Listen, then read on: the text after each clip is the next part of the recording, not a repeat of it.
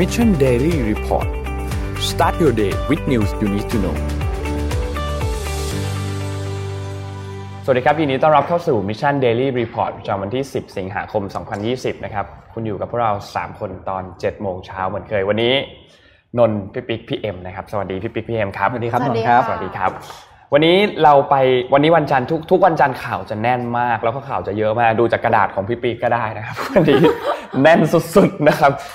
แน่นเอียดนะฮะอืมเพราะฉะนั้นเราไปที่ตัวเลขเลยดีกว่าครับ ขอภาพ N1 ครับอ่าตัวเลขผู้ติดเชื้อนะครับ ผู้ติดเชื้อสะสมตอนนี้อัปเดตวันที่ 10 นะครับ อัปเดตตอนตีห้าครึ่งวันนี้เลยนะครับ ผู้ติดเชื้อสะสมอยู่ที่ 19ล้าน7 3 9 8 9 7 คนนะครับ คาดว่าสัปดาห์นี้เนี่ย มีความเป็นไปได้สูงมากที่เราจะเห็นผู้ติดเชื้อเกิน 20 ล้านนะครับสำหรับทั่วโลกนะครับตัวเลขผู้เสียชีวิตนะครับอยู่ที่ 728,693 คนนะครับแล้วก็ตัวเลขผู้ที่รักษาหายแล้วตอนนี้ ทะลุ 12 ล้านคนนะครับอยู่ที่ 12ล้าน2,267 คน ไปดูตัวเลขในไทยกันบ้างครับ ตัวเลขในไทยเมื่อวานนี้ สบครายงานพบผู้ติดเชื้อสะสมเพิ่มเติม 3 คนนะครับรวมแล้วเนี่ยเป็น 3,351 คน ทั้ง 3 คนนี้มาจากไหนบ้างคนแรกเนี่ยมาจากบังคลาเทศนะครับเป็นนักธุรกิจชาวบังคลาเทศเลยนะครับ ซึ่งเข้าพักใน Alternative Hospital Quarantine นะครับตรวจพบเชื้อเนี่ยในวันที่ 6 สิงหาคมแล้วก็ไม่มีอาการด้วยนะครับคนที่ 2 มาจากอินเดียนะครับเป็นผู้หญิงชาวอินเดียนะครับอยู่ใน Alternative Hospital Quarantine เช่นเดียวกันนะครับไม่มีอาการเช่นเดียวกัน แล้วก็คนสุดท้ายมาจากสหรัฐนะครับคนนี้เป็นคนไทยนะครับมาถึงไทยวันที่ 4 แล้วก็ตรวจพบเชื้อวันที่7นะครับไม่มีอาการเช่นเดียวกันนะครับทั้ง 3 เคสที่เกิดขึ้นใหม่ไม่มีอาการทั้งหมดนะครับตัวเลขผู้เสียชีวิตยังคงอยู่ที่เดิมยังคงอยู่ที่ศูนย์ศูนย์คนนะครับแล้วก็สะสมเนี่ย58คนนะครับ ตัวเลขผู้รักษาหายแล้วเพิ่มมา 1 คนรวมแล้วเนี่ยมี 142 คนที่กำลังรักษาตัวอยู่ที่โรงพยาบาลนะครับ อันนี้คือข่าวอัปเดตโควิด -19 ในประเทศไทยแล้วก็รอบโลกนะครับ เดี๋ยววันนี้เราอัปเดตกันหลายอันเหมือนกัน วันนี้เราไปเรื่องไหนกันก่อนดี ไปที่ทรัมป์เลยไหมคะ เอาทรัมป์เลยใช่ไหมได้ข่าวว่าฟาดงงฟาดงากับใครอีกแล้วอะทรัมป์มีหลายเรื่องมากเลยอะตอนเนี้ยขเอาอเรื่องปากท้องก่อนไหมอ่าได้เรื่องปากท้องก่อนครับค่ะนะฮะขอภาพ M1 เลยค่ะ ค่ะ ทรัมป์เนี่ยล่าสุดเซ็น Executive Order เพื่อต่อเงินช่วยเหลือคนอเมริกันแล้วนะคะ หลังจากที่เดโมแครตกับริพับลิกันเนี่ยคือไม่สามารถตกลงกันได้ในสภานะคะ ที่เอ่อเดโมแครตเอ่อริพับลิกันเนี่ยเสนอว่าจะให้ 200 เหรียญสหรัฐต่อสัปดาห์อ่าใช่ แต่ว่าเดโมแครตไม่ยอมไม่ยอมฮะแล้วทีนี้ก็เลยกลายเป็นว่า ตกลงกันไม่ได้สักทีนะคะ เมื่อวันเสาร์ค่ะครับวันเสาร์เนี่ยทรัมป์ก็ทำงานนะคะ วันเสาร์ทรัมป์ก็สาย executive order ไปเลยอ่าใช่ executive order เนี้ยก็คือต่ออายุจากเดิมอะค่ะ เป็น 600 เป็น 400 นะคะ เปลี่ยนเป็นอ่าลดลงมา400 ต่ออมสัปดาห์ ทีนี้สิ่งที่นอกเหนือจากการให้เงิน 400 ต่อสัปดาห์แล้วเนี่ย มีเรื่อง payroll tax holiday ซึ่งจะให้เฉพาะคนที่ มีรายได้น้อยกว่า 1 0 0 0 0แสนเหรียญสหรัฐต่อปีนะคะครับแล้วก็เป็นเรื่องของการ defer payment ของประกันสังคมอะค่ะอืมในส่วนใช่ของลูกจ้างแล้วก็เป็นส่วนของนักศึกษาที่มี student loan payment นะคะอ่าที่เป็นเงินกู้ของนักศึกษา เงินกู้นักศึกษาเนี่ยก็คือ defer ออกไปก่อนอืมในส่วนของผู้เช่าบ้าน ก็ครับไม่สามารถถูกเจ้าของไล่ออกได้ค่ะอ่าแต่แต่แบบเดิมแต่ค่าเช่า ยังเดินอยู่ค่าช่ายังอยู่นะคะอ่าแต่ห้ามไล่ออกอ่าไม่ใช่ว่าไม่ใช่ว่าค่าเช่าช่วงนี้ฟรีนะคะใช่แล้วก็รู้สึกว่าจะออกมามีมีพูดถึงเกี่ยวกับเรื่องว่าบริษัทเนี่ยต้องเกี่ยวกับเรื่องการห้ามไล่คนออกด้วยอืมอ่ามีพูดถึงประเด็นนี้ด้วย คือต้องบอกว่าทรัมป์เนี่ยเขาริพับลิกันใช่ไหม แล้วไอ้สองฝ่ายนี้เนี่ยก็ทะเลาะกันเรื่องเนี้ยอยู่นานมากแล้วในสภาคองเกรสนะครับตกลงกันไม่ได้สักทีตกลงยังไงก็ตกลงกันไม่ได้สักทีเดโมแครตก็บอกว่าต่ำกว่า 600 ไม่คุยอืมทางริพับลิกันก็บอกว่าไอ้ยมันต้อง 600อืมต้อง 200 มันถูกแพงเกินไป 600 มันแพงเกินไปเอาแค่ 200เดี๋ยวพอคนต้องลดลงมาไม่มี incentive ใช่ที่จะไปทำงานใช่เขาพูดเลยนะลิมีมีสอสอของริพับลิกันคนหนึ่งพูดบอกว่านนท์จำชื่อไม่ได้ แต่เขาพูดประมาณว่าจริง ๆ แล้วเนี่ยไอ้600เนี่ยมันเยอะกว่าที่คนอเมริกันหาได้ปกติอีกนะเยอะกว่าที่แบบว่าไปทำงานแล้วหาได้อีกนะนี่มันเยอะเกินไปสุดท้ายก็ทะเลาะกัน ซึ่งนนขยายจากพี่เอ็มนิดนึง ตัว executive order ของโดนัลด์ทรัมป์อันนี้เนี่ยมันเป็นอำนาจที่เป็นเหมือนอำนาจพิเศษของประธานาธิบดีที่สามารถที่จะสั่งออกมาแบบนี้ได้ แต่ว่าอำนาจของเขาเนี่ยไม่ได้สามารถที่จะจะแบบเดินเรื่องได้เลย เช่น สมมุติว่าเขาสามารถที่จะโอเคสรุปแล้วอะเอา 200 ได้เลย โดยที่ไม่ผ่านสปาคองเกรสทำไม่ได้ สิ่งที่ทรัมป์ทำได้คือทำได้แค่เลื่อนระยะเวลาออกไปเท่านั้น อย่างที่เราเห็นอันนี้ก็คือการเลื่อนระยะเวลาออกไปจากเดิมเนี่ยจะสิ้นสุดในวันที่31เดือนที่แล้วเดือนตุลานะครับเขาก็จะเลื่อนออกไปจนถึงสิ้นปี 2020 คาดว่าก็น่าจะเป็น 31 ธันวาคมนะครับนั่นคือสิ่งที่ทรัมป์ทำได้เท่านั้น และโดนัลด์ทรัมป์บอกประโยคนี้ด้วยทรัมป์บอกว่าถ้าผมได้รับเลือกเป็นประธานาธิบดี เขาบอกว่าไม่แน่ว่าอาจจะมีการต่อเวลาอันนี้อีก หรือว่าจะจะมีการให้เงินสนับให้เงินสนับสนุนตัวนี้อีกเรื่องปากท้องอีก ต่อสัปดาห์เนี่ยแน่นอนโอ้โหโคตรหาเสียงเลยอะสุดๆชัดคุ้นเจคุ้นนๆนะมากคุ้นคุ้นๆนะคุ้นคุ้นๆฮะเออคุ้นคุ้นๆอันนะนี้อันนี้ชัดเกิน เออเฮ้ยอันนี้แบบ อันนี้ชัดๆเลยเขาเขาไม่ผิดกฎหมายเหรอเออกฎหมายเราก็ไม่รู้เขาไม่มีกฎหมายการเลือกตั้งอะไรเขาเหรอเอออันนี้นนท์อยากรู้เหมือนกันว่ามันผิดหรือเปล่าแต่แต่เขาพูดประมาณเนี้ยโอ้โห แต่ว่าก็ยังต้องจับตามองต่อไปว่า federal funding ที่จะนำมาใช้เนี่ยครับคองเกรสจะให้ผ่านหรือเปล่า ใช่ เพราะสุดท้ายอืมมันก็ต้องเรื่องก็ต้องไปผ่านคอนเกรสอีกอีกทีหนึ่งอยู่ดีแม้ว่าทรัมป์จะมีการลงนามตัว executive order ไปนะครับวันนี้เราเปิดด้วยทรัมป์วันนี้สนุกแน่นอนนี่รูปรูปเมื่อกี้ของเอ็มนี่รูปจริงใช่ไหมรูปจริงครับ หน้าตาแกแบบเห็นหน้าตาแกันไหมอ่าฮะเทมเซนแบบเหมือนว่าขี้เล่นมากอะไรอย่างเงี้ยเราก็รู้แค่ว่ารูปตัดต่อเปล่าไงแค่เป็นเหมือแบนบกับว่าแบบดูหน้าตาแกสิเนี่ย เป็นไง ฉันทำได้ เอออะไรอย่างเหมือนเงี้ยชิวๆอะอืมคือคือแกออกมาพูดตั้งแต่วันศุกร์แล้วแกบอกว่า เนี่ย ถ้าตกลงกันไม่ได้เนี่ย อืมผมเนี่ยก็จะเซ็น executive order นะ วันเสาร์เซ็นเลยนะครับอืมโอเค เราไปที่เรื่องยังอยู่ที่สหรัฐเหมือนกันนะครับ แต่ว่าเกี่ยวกับฮ่องกงนิดนึงครับ คือเมื่อวันที่ 8 ครับ เมื่อวันที่ 8 ที่ผ่านมาเนี่ยวันเสาร์นะครับ สหรัฐเนี่ยได้มีการประกาศนะครับ คือกระทรวงการคลังของสหรัฐเนี่ยเขาประกาศว่าเขาจะมีการแซงชั่นก็คือการคว่ำบาตรอืมเจ้าหน้าที่ระดับสูงของฮ่องกงค่ะรวมถึงผู้นำสูงสุดของฮ่องกงก็คือแคลรี่แลมด้วยนะครับ โดยเขาเนี่ยบอกว่าแคลรี่แลมเนี่ยมีการตั้งแต่ปี 2019 แล้ว ที่ตอนนั้นเนี่ยเธอผลักดันเกี่ยวกับเรื่องของตัวกฎหมายส่งตัวผู้ร้ายข้ามแดน ตอนนั้นเนี่ยก็สหรัฐก็ไม่ค่อยพอใจไปแล้ว แล้วก็ออกมาสนับสนุนผู้ชุมนุมด้วย ที่มีการชุมนุมใหญ่ที่เรารายงานข่าวกันทุกวันเลยช่วงตอนนั้นนะครับ ตอนนี้สหรัฐก็เลยออกมาประกาศคว่ำบาตรทางแคลรี่แลมแล้วก็เจ้าหน้าที่อีก 10 คนนะครับ ซึ่งรวมกัน10รวมแล้วเนี่ย11คนนะครับค่ะการคว่ำบาตรครั้งนี้เนี่ยมันมีผลยังไงบ้างหนึ่งคือ การคู่ที่ถูกคว่ำบาตรทั้งหมดเนี่ยทรัพย์สินทั้งหมดที่อยู่ในสหรัฐเนี่ยจะถูกยึดหมดเลย นะครับฮะทรัพย์สินของตัวเขาเนี่ยจะถูกอ่าอายัดแล้วก็ถูกยึดไม่ว่าจะเป็นทรัพย์สินอะไรก็ตามทรัพย์สินทางการเงินทรัพย์สินทางเช่นบ้านหรืออะไรก็ตามถูกค่ะยึดหมดเลยนะครับ จะถูกแซงชั่นทันทีนะครับ แล้วก็นอกจากนี้เนี่ยไม่ใช่แค่เรื่องตัวกฎหมายส่งตัวผู้ร้ายข้ามแดนเท่านั้น แต่ยังเป็นเรื่องของตัวกฎหมายความมั่นคงแห่งชาติที่มีการปรับใช้ในฮ่องกงเมื่อเดือนที่แล้วด้วย แล้วแคลรี่ลามเองก็ออกมาสนับสนุนตัวกฎหมายอันนี้ด้วยเช่นกันนะครับทำให้สหรัฐเนี่ยก็สั่งแบนไปเช่นเดียวกัน ตอนนี้เราจะเห็นเลยว่าสหรัฐจีน ฮ่องกง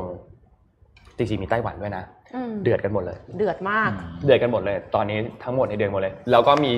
ปัญหาท่ามกลางเกี่ยวกับเรื่องของ t ิ k t o k ด้วย เดี๋ยวเราเล่าเรื่อง t ิ k t o k ให้ฟัง t ิ k t o k เนี่ยมาหากาบจริงๆ แต่เดี๋ยวเล่าให้ฟังนะครับ แต่ว่าล่าสุดเนี่ยก็คือโอเค ถูกแซงชั่นเรียบร้อยสำหรับแคลรี่ลัมแล้วก็เอ่อมีเจ้าหน้าที่ระดับสูงของฮ่องกงนะครับ ไปที่ข่าวต่อไปเลยฮะพี่ปิ๊กอะอยู่ที่สหรัฐอเมริกานะครับ ขอภาพร้านอาหารขึ้นมาสวยๆ ให้ดูว่าโควิดเนี่ยมันส่งผลกระทบกับทุกๆวงการจริงๆนะครับ ขอภาพ P 8 9 0นะครับขึ้นมาเรื่อยๆนะครับ ก็เล่าให้ฟังง่ายๆว่าตอนนี้เนี่ยร้านอาหารที่เป็น QSR ในสหรัฐอเมริกาเนี่ยหรือที่เรียกว่า Quick Service Restaurant เนี่ยกำลังปรับตัวอย่างหนักเลยนะครับ นอกจากเมื่อวันศุกร์ที่เราคุยไปแล้วเรื่องของฟอร์แมตการให้บริการจากการนั่งทานในร้านแล้วก็กลายเป็น drive thru นะครับ อีกสิ่งหนึ่งที่เกิดขึ้นนี่คือตอนนี้เนี่ย ทุกแบรนด์กำลังตัดเมนูออกอืมเมนูที่ให้บริการนะคครัรับบก็ประมาณทักสองในสามคือตัดออกไปเยอะมากเลยนะ คืออย่างหลักคือต้องเข้าใจว่าไอ้ฟาสต์ฟู้ดที่สหรัฐอเมริกาเนี่ย เมนูเขาจะหลากหลายมาก เพราะว่าประเทศเขาใหญ่พอประเทศเขาใหญ่เนี่ย อาหารบางพื้นที่เนี่ยไออีกรัฐหนึ่งก็จะไม่มีทานอ่าเพราะว่าเรื่องของสป라이เรื่องของอะไรต่างๆนะครับ เมื่อวานเนี่ยก็มีการสรุปรายงานออกมาว่า ร้านฟาสต์ฟู้ดในสหรัฐอเมริกาแต่ละคนเนี่ยตัดอะไรออกไปเท่าไหร่บ้างนะครับ ฟังแล้วจะตกใจนะครับ อย่างแมคโดนัลล์เนี่ยนะที่สหรัฐอเมริกาจะมีเมนูหนึ่งที่เรียกว่าเป็นเรียกว่าเป็นเป็นแองเกอร์เลยนะ คือ all day breakfast อ่าอืมแมคมัฟฟินอ่าไม่มีขายแล้วเฮ้ยเลิกโอ้โหคืนนี้เนี่ยชอบที่สุดคือเหรอแล้วถึงขั้นนี้นะครับ แฟนๆทวิตเตอร์เข้ามาโหยหาเลยนะครับเขาเขียนว่า I'm missing her and by her I mean all day McDonald breakfast นี่นะครับ คือ ต้องเลิกขายเพราะว่าสาเหตุเนี่ยก็เพราะว่ามันไม่มี supply ครับมันมี supply แล้วก็ operating hours ในบางพื้นที่เนี่ยมันจะต้องถูกปรับไปตามเรื่องของไอ้กฎของการมาตรการการล็อกดาวน์การผ่อนคลายอะไรต่างๆเนี่ยนะครับอย่างไม่ต้องเนี่ยตัดตัว all day breakfast ไปนะครับ หรือว่าอย่างร้านอย่างตัวของเคฟยำเนี่ยที่เป็นเจ้าของเคฟซีเนี่ยก็ตัดเมนูไก่บางรายการซึ่งซึ่งเป็นเมนูหลักออกไปเหมือนกันไม่ว่าจะเป็นอะไรนะ spicy potato sauce อะไรคือเต็มชื่อมันก็จะยาวๆนะครับชื่อเมนูนะครับผมก็จะอ่านยังไงให้มันอ่านง่ายๆอย่าง Subway เนี่ยก็ตัดตัว burrito 7ชั้นนะครับที่เป็นตัวไอคอนของแบรนด์นี้ออกไปนะครับโอ้โหเพราะว่าบอกว่ามีปัญหาเรื่องของกำลังการซื้อที่ลดลง แล้วก็เรื่องของ food supply อ๋อซึ่งแต่บ้านเราไม่ค่อยมีผลกระทบนี้หรอกเพราะบ้านเราเมนูส่วนมากเนี่ย ทุกสาขาจะเหมือนกันครับแต่ที่นู่นเขาจะแตกต่างกันเยอะ อย่างในเมนูทางรัฐทางเขาเรียกทางขวาบนที่มีพวกกุ้งอะไรพวกเนี้ยนะครับก็ตัดอ๋อบ้างอะไรเงี้ยคือแบบโอ้ว่าวุ่นวายมากอะตอนเนี้ยก็คือให้เห็นว่าใครที่เป็นแฟนๆฟาสต์ฟู้ดเนี่ยก็ต้องทำใจนะครับ ก็รอไปอีกสักระยะหนึ่งเขาจะกลับมาขายทุกอย่างปกติเหมือนเดิมนะครับค่ะโอ้โหวุ่นวายไปหมดทั้งโลกวุ่นวายกระทบมากปากท้องนี่คือปากท้องจริงอันนี้ของกินที่อยากได้กินก็ไม่ได้กินอะ อืมอะไปเรื่องอะไรต่อดีฮะอืมเอานี่หน่อยดีกว่าซาอุดิอารามโก ซาอุดิอารามโกเนี่ยเป็นบริษัทผลิตน้ำมันของซาอุดิอาระเบียที่ทุกคนรู้จักกันดี แล้วก็เป็นจริง ๆ เดิมทีเป็นบริษัทที่มีมูลๆจดค่าทะเบียนบสูงริษัทจดทะเบียนที่ใหญ่ที่สุด ใหญ่ที่สุดแต่ตอนนี้ Apple แซงไปละใช่เพิ่งแซงเมื่อสัปดาห์ที่แล้วนี้เองนะครับซึ่งซาอุดิอารามโกเนี่ยได้ออกมาประกาศตัวเอ่อ net income ของเขานะครับในช่วงครึ่งปีแรกของปี 2020 นะครับตัวเลขณตัวเลขช็อกมากลดลง 50%ลดลงอืม50%คือต้องบอกว่า ปัญหานี้เนี่ยไม่ใช่แค่เรื่องโควิดเท่านั้น เพราะว่าอย่างที่เราทราบว่าในช่วงตั้งแต่ช่วงต้นปีเนี่ย ปีนี้มันมีปัญหาอันหนึ่งก็คือเรื่องของสงครามราคาน้ำมันอ่าที่ค่ะเจอกันที่ตีกันอยู่นั่นแหละรัสเซียซาอุสหรัฐ แล้วก็มีตีกับเอ่อประเทศยิบย่อยอื่น ๆด้วยนะครับซึ่งอันนั้นเนี่ยแม้ว่าหลังจากนั้นเนี่ยเขาจะมีการตกลงกันได้แล้ว แล้วก็มีทั้งกลุ่ม OPEC Plus เนี่ยเขาก็ตกลงกันได้ว่าโอเค ก่อนหน้านี้เนี่ยที่เราทำข้อตกลงกันว่า คุณจะต้องลดกำลังการผลิตน้ำมันเนี่ยแล้วคุณไม่ได้ลดกันตามอืมดีลที่คุณคุยกันไว้เนี่ยประเทศเหล่านั้นเนี่ยก็ต้องทำการคือลดแล้วให้รวมแล้วเนี่ยเน็ตอะเท่ากันค่ะกับที่คุณโกงไปอะเพราะว่าคือมันมีใช้คำว่าโกงไหมอะอะใช้คำว่าโกงแล้วกันเพราะว่าแบบโอเคแอบแอบแบบไม่ลดไงคืออ่าพอเพราะว่าราคาน้ำมันเนี่ยมันพอตอนแรกที่มันตกมาต่ำมากๆ แล้วพอสุดท้ายโอเปกดีลกันได้ปุ๊บ ราคาน้ำมันมันก็ดีดตัวกลับขึ้นไปสูงอืมแน่นอนว่ามันก็เลยเกิดโอกาสว่าเฮ้ยราคาน้ำมันสูงแล้วนี่ เราผลิตแอบเลยผลิตเพิ่มหน่อยละกันจะได้ได้เงินเพิ่มอืมสุดท้ายทุกอย่างมันมีข้อมูลหมดกลุ่ม OPEC Plus ก็เลยคุยว่าโอเค เราตกลงลดกำลังการผลิตน้ำมันต่อนะไปจนถึงสิ้นปี แต่ว่าใส่เงื่อนไขเข้าไปด้วยว่าประเทศไหนก็ตามที่ไม่ได้ลดตอนนั้นเนี่ยคุณต้องลดต่อนะคุณต้องลดเพิ่มพูดง่ายๆก็คือต้องลดกำลังการผลิตเยอะกว่าเดิมจาก ให้มันทบโต๊ะทบกันนะนะครับค่ะทีนี้ซาอุดิอารามโกเนี่ยต้องบอกว่าเขาอ่ามีการปล่อยตัวข้อมูลอันนี้เนี่ยออกมาในวันอาทิตย์ที่ผ่านมานะครับ ก็อย่างที่เห็นเลยครับ net income ของเขาเนี่ยลดลงมาอยู่ที่23เอ้ย23,000 ล้านเหรียญสหรัฐนะครับในนี้ในช่วง 6 เดือนแรกนะครับ ซึ่งลดลงมากว่าครึ่งหนึ่งเลยนะ จากช่วงเวลาเดียวกันในปี 2019 คือครึ่งปีแรกของปี 2019 เนี่ย รายได้เนี่ยอยู่ที่ 46,900 ล้านเหรียญสหรัฐนะ ลดมาเยอะมากนะครับ ครึ่งหนึ่งเขาคิดภาพบริษัท ใหญ่ขนาดนั้นแล้วบลริดษัทครึ่งใหญ่หนึ่ขงนาดนั้นอะแล้วเราได้หายไปครึ่งหนึ่งเนี่ยมันค่อนข้างเยอะมากนะครับ แต่ว่าแน่นอนว่าซาอุดิอารามโกเนี่ยยังเป็นบริษัทที่คือเรียกว่าเป็นบริษัทยักษ์แล้วกันสำหรับในเรื่องของการผลิตน้ำมัน เพราะฉะนั้น ซาอุเองเนี่ยก็ต้นทุนการผลิตน้ำมันเนี่ยต่ำนะค่ะต่ำที่สุดด้วยนะเมื่อเทียบกับสหรัฐเทียบกับรัสเซีย สหรัฐเนี่ยต้นทุนค่อนข้างสูงนะครับเพราะฉะนั้นซาอุเองเนี่ยนนท์คิดว่าเขาก็ยังเป็นค่อนข้างเป็นผู้นำนะยังไงก็ยังเป็นมหาอำนาจด้านการด้านผลิตน้ำมันน้ำมันใช่ถูกต้องยังไงก็ยังเป็นมหาอำนาจอยู่นะครับแต่ว่าถือว่าตัวเลขที่ออกมาประกาศเนี่ยก็เป็นตัวเลขที่คือคือช็อกเหมือนกันช็อกในตลาดพลังงานนะว่าแบบโอ้โหมันขนาดนี้เลยเหรอเพราะว่าเราเห็นช่วงตอนที่ สงครามราคาน้ำมันมันเดือดมากๆมันมีถึงขนาดว่าที่ตัวสัญญาส่งมอบน้ำมันมันราคามันติดลบอะอ๋อราคาติดลบคือเหมือนเหมือนแถมให้เลยอะคือคุณอะอะไรก็ได้มาเอาน้ำมันไปจากฉันทีฉันให้เงินอืมคุณด้วย แต่ว่าขอแค่เอาน้ำมันที เพราะว่าตอนนั้นเนี่ยสต็อกการเก็บน้ำมันมันไม่ล้มีนแล้วมันล้นมากมันอืมเต็มหมดทุกอย่างแล้วนะครับ นี่แหละก็คือเรื่องของปัญหาน้ำมันจริงๆเราอยากพูดประโยคนี้มานานแล้วแต่ว่าปี 2020 นี่โหดเนาะ อ๋อค่ะอืมปี2020เป็นปีที่ที่โหดยังมากไม่จบปีเลยนะ นี่ยังไม่จบปีเลยเอ้ยนะตั้งห้าเดือนแน่นี่เพิ่งเดือน8เองนะขอต่อความโหดได้ไหมคะครับผมมาไปเลยฮะค่ะ ต่อที่น้ำมันเหมือนเดิมนะคะ M6 ค่ะขอภาพ M6 ค่ะ มอริเชียสอืมประกาศภาวะฉุกเฉินนะคะ เนื่องจากน้ำมันรั่วในทะเล วันเสาร์ที่ผ่านมาเนี่ยท่านนายกของมอริเชียสเนี่ยประกาศภาวะฉุกเฉิน ด้านระบบนิเวศนะคะ เนื่องจากยังไม่สามารถจัดการกับคราบน้ำมันที่รั่วไหลออกมาจากเรือ MV Wakachiyo นะคะ ฟังฟังชื่อก็ทราบนะคะ ว่าเป็นเรือของญี่ปุ่นนะคะ เป็นของบริษัทนางาชนางาชิกิชิปปิ้งจากประเทศญี่ปุ่น แต่บริหารโดยบริษัทมิชูอิ OSK Line นะคะครับซึ่งเรือลำเนี้ยค่ะกำลังเป็นเรือขนสินค้านะอือคะฮึไม่ใช่เรือขนคน แต่ว่ากำลังอยู่ระหว่างเดินทางจากจีนไปบราบราซิลค่ะอืมแล้วก็เกยตื้นใกล้กับแนวปะการังริมชายฝั่งของของมอริเชียสนะคะ เมื่อวันที่ 25 กรกฎาคมที่ผ่านมาครับคือเรื่องเนี่ยมันเกิดมานานมากแล้วนะคะอืมแต่ว่าเมื่อวันศุกร์ที่ผ่านมาเนี่ยนายกเพิ่งเดินทางไปดูสถานการณ์ แล้วก็ เพิ่งจะมีการ take action ว่าอย่างนั้นเถอะ ทีนี้เบื้องต้นค่ะมีการประเมินปริมาณน้ำมันไม่ต่ำกว่า 1,000 ตันนะคะ รั่วไหลลงสู่ทะเลค่ะโอ้โหซึ่งแน่นอนสถานการณ์ครั้งนี้นะคะ เป็นหายนะด้านสิ่งแวดล้อมครั้งหนึ่งครั้งที่เลวร้ายที่สุดของประวัติศาสตร์มอริเชียสเลยโอ้โหแล้วมอริเชียสเนี่ยเป็นประเทศที่มีรายได้หลักหนึ่งอย่างเนี่ยมาจากการท่องเที่ยว คือเขามีการผลิตน้ำตาลเยอะ แต่ว่าน้ำตาลเนี่ย ออกมาแล้วเป็นประมาณ 3-4%ของ GDP เท่านั้นเองครับอหลักใหญ่เลยคือการท่องเที่ยวแล้วก็มีเรื่อง ICT นะคะ ซึ่งปัจจุบันเนี้ยฝรั่งเศสเนี่ยคือมอริเชียสเคยเป็นเมืองขึ้นของฝรั่งเศสมาก่อน ทีนี้ฝรั่งเศสก็เลยประกาศแล้วค่ะว่า ยินดีช่วยเหลือชาวมอริเชียสนะคะ ซึ่งตอนนี้ก็มีเรือลาดตระเวนของกองทัพฝรั่งเศสค่ะ ที่ประจำการอยู่ที่เกาะเรอูเนียง ใกล้ๆนะคะ ถ้าถ้าออกเสียงผิดก็ขอโทษด้วยนะคะครับ ก็มาช่วยเหลือแล้ว แล้วก็บริษัทมิซูอิ OSK ก็ออกแถลงการณ์แสดงความเสียใจอย่างสูงสุดนะคะ แล้วก็ขอโทษพร้อมทั้งยืนยันให้ความร่วมมือกับรัฐบาลมอริเชียสทุกทางเลยค่ะอืมจริงๆเหตุการณ์อย่างเงี้ยพวกน้ำมันรั่วเนี่ยหนักมากเลยนะคือคือคือ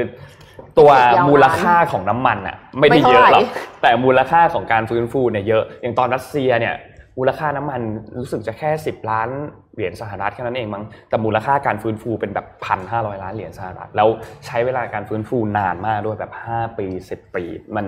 เป็นเรื่องใหญ่มากแล้วอย่างที่พี่เอ็มบอกคือพอมัน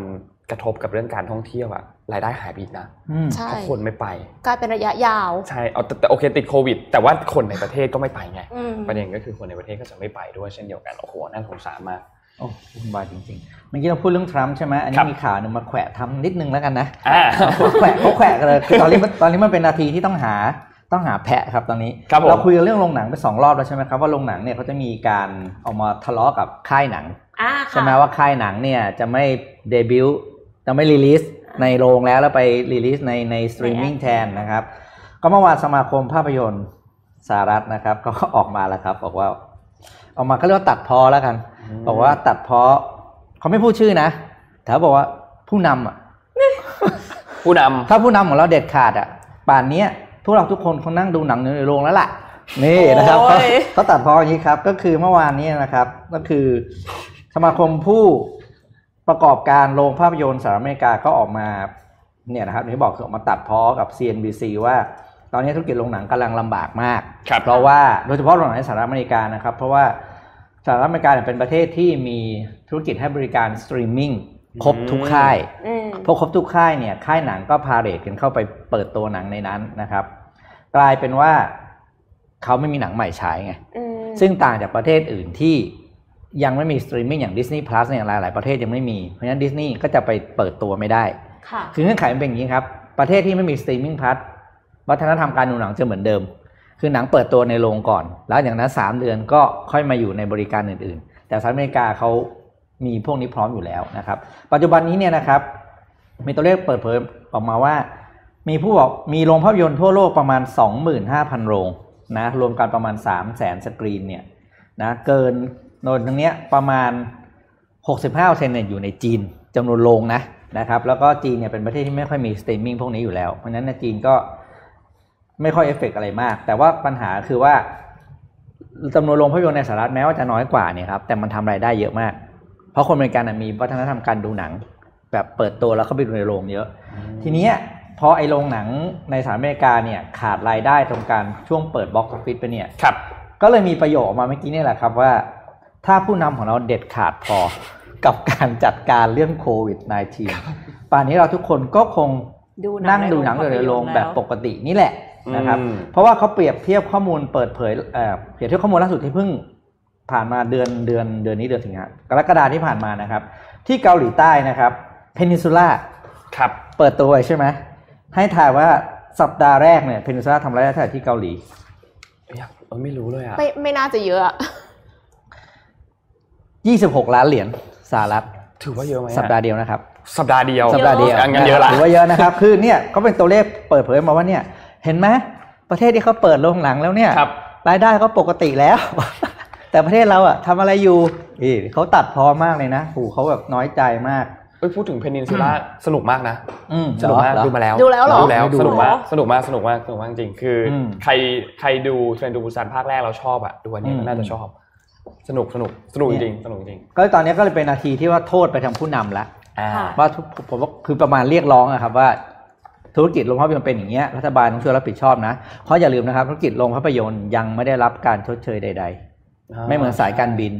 ไม่เหมือนธุรกิจอื่นๆนะครับครับนี่เป็นนี่เป็นการส่งสัญญาณครั้งแรกว่ารัฐบาลจะต้องเข้ามาช่วยเหลือธุรกิจโรงภาพยนตร์อืมนะนี่คือติดตามต่อไปว่าจะเป็นยังไงต่อนะครับเพราะว่าค่ายหนังทิ้งแล้วไงครับค่ายหนังเอาตัวรอดไปแล้วค่ะลงสตรีมมิ่งไปแล้วไงนะครับใช่อ่าไหนๆพี่ปิ๊กพูดถึงเรื่องผู้นำแล้ว แล้วก็พูดถึงเรื่องการแซะผู้นำด้วย นนท์ขอแวะแซะต่อเลยนะแวะซะหน่อยอ่านะครับอันนี้เป็นข่าวจาก The Guardian นะครับแล้วก็มีข่าว BBC ด้วยนะครับเป็นข่าวเกี่ยวกับเรื่องของบราซิลครับท่านผู้นำบราซิล ประธานาธิบดีโบลโซนาโรนะครับอืมที่เป็นมีโดนัลด์ทรัมป์เป็นไอดอลอ่านะครับอะไรหลาย ๆ อย่างของเขาคล้าย ๆ โดนัลด์ทรัมป์นะรักคล้ายมากจริง ๆ ไม่ว่าจะเป็นเรื่องของยาตัวที่แนะนำการใช้ยาไฮดรอกซีคลอโรควินอืมเรื่องของการออกมาประท้วงว่าให้ รัฐต่างๆเนี่ยทำการเปิดเมืองเพราะว่าบราซิลเนี่ยเป็นประธานาธิบดีเหมือนกันใช่ไหมครับแล้วก็คล้ายๆสหรัฐเลยคือ ประธานาธิบดีไม่ได้มีอำนาจที่จะสามารถสั่งเปิดเมืองได้ แต่ต้องเป็นทางผู้ว่าการรัฐที่สามารถสั่งเปิดได้ครับ ทีนี้มีนักวิทยาศาสตร์คนหนึ่งนักวิทยาศาสตร์คนนี้เนี่ยเดี๋ยวขอรูป N11 ครับนักวิทยาศาสตร์คนเนี้ยเขาชื่อว่าคุณเดี๋ยวนะ คุณนาตาเลียพัสนาคนะครับ ถ้าอ่านชื่อผิดนนขออภัยนะครับที่เธอเนี่ยเขาก็ออกมาให้สัมภาษณ์กับสื่อนะครับเขาออกมาให้สัมภาษณ์นะครับเขาให้สัมภาษณ์อันนี้เนี่ยตอนตีสองนะเขามาพูดนะให้สัมภาษณ์ตอนตีสองแล้วเขาก็เขาบอกว่า reopening is a recipe for disaster คือการที่กลับมาเปิดเมืองเนี่ยมันเรียกได้ว่าเป็นสูตรสำเร็จเลยของแบบหายนะที่เกิดขึ้นในบราซิลตอนนี้ ต้องบอกว่าเมื่อวันเสาร์ที่ผ่านมาเนี่ย บราซิลเนี่ยนะครับตัวเลขผู้เสียชีวิตเนี่ยทะลุแสนคนนะครับแล้วก็ซึ่งตอนช่วงต้นเดือนพฤษภาคมเนี่ยตอนนั้นตัวเลขผู้เสียชีวิตยังเป็นหนึ่งหมื่นอยู่เลยนะนี่ผ่านมาไม่กี่เดือนเองนะนี่จากเดือน5มาเดือน8เนี่ยเพิ่มมา90,000นี่คือตัวเลขผู้เสียชีวิตจากโควิด -19 นะครับเธอบอกอีกว่าจริงๆแล้วเนี่ย นนขอโค้ดคำพูดเลยนะ we fail as a country as a government as a society to get the message out in a clear transparent and educate educative way เธอบอกอย่างนี้เลยนะคือ พวกเราเนี่ยหมายถึงรัฐบาลเนี่ย ล้มเหลวหมดเลย ไม่ว่าจะเป็นในเรื่องของด้านประเทศ ด้านรัฐบาล ด้านสังคม เพื่อที่จะแบบในการที่จะสื่อสารข้อมูลออกไปว่าโควิด -19 เนี่ยมันอันตรายพวกคุณต้องใส่หน้ากากอนามัยนะไม่สามารถที่จะสื่อสารนี้ออกไปได้อย่างชัดเจน แล้วก็โปร่งใสเลยในเชิงที่แบบให้ผู้คนเนี่ยเข้าใจ แล้วก็มีความรู้เกี่ยวกับเรื่องของโควิด -19 นะครับและประโยคนี้โหดมาก อันนี้แบบว่า อันนี้เรียกได้ว่าเหมือนหมัดหมัดฮุกอะอืมเอาแบบเต็มหน้าเลยอะเขาบอกว่า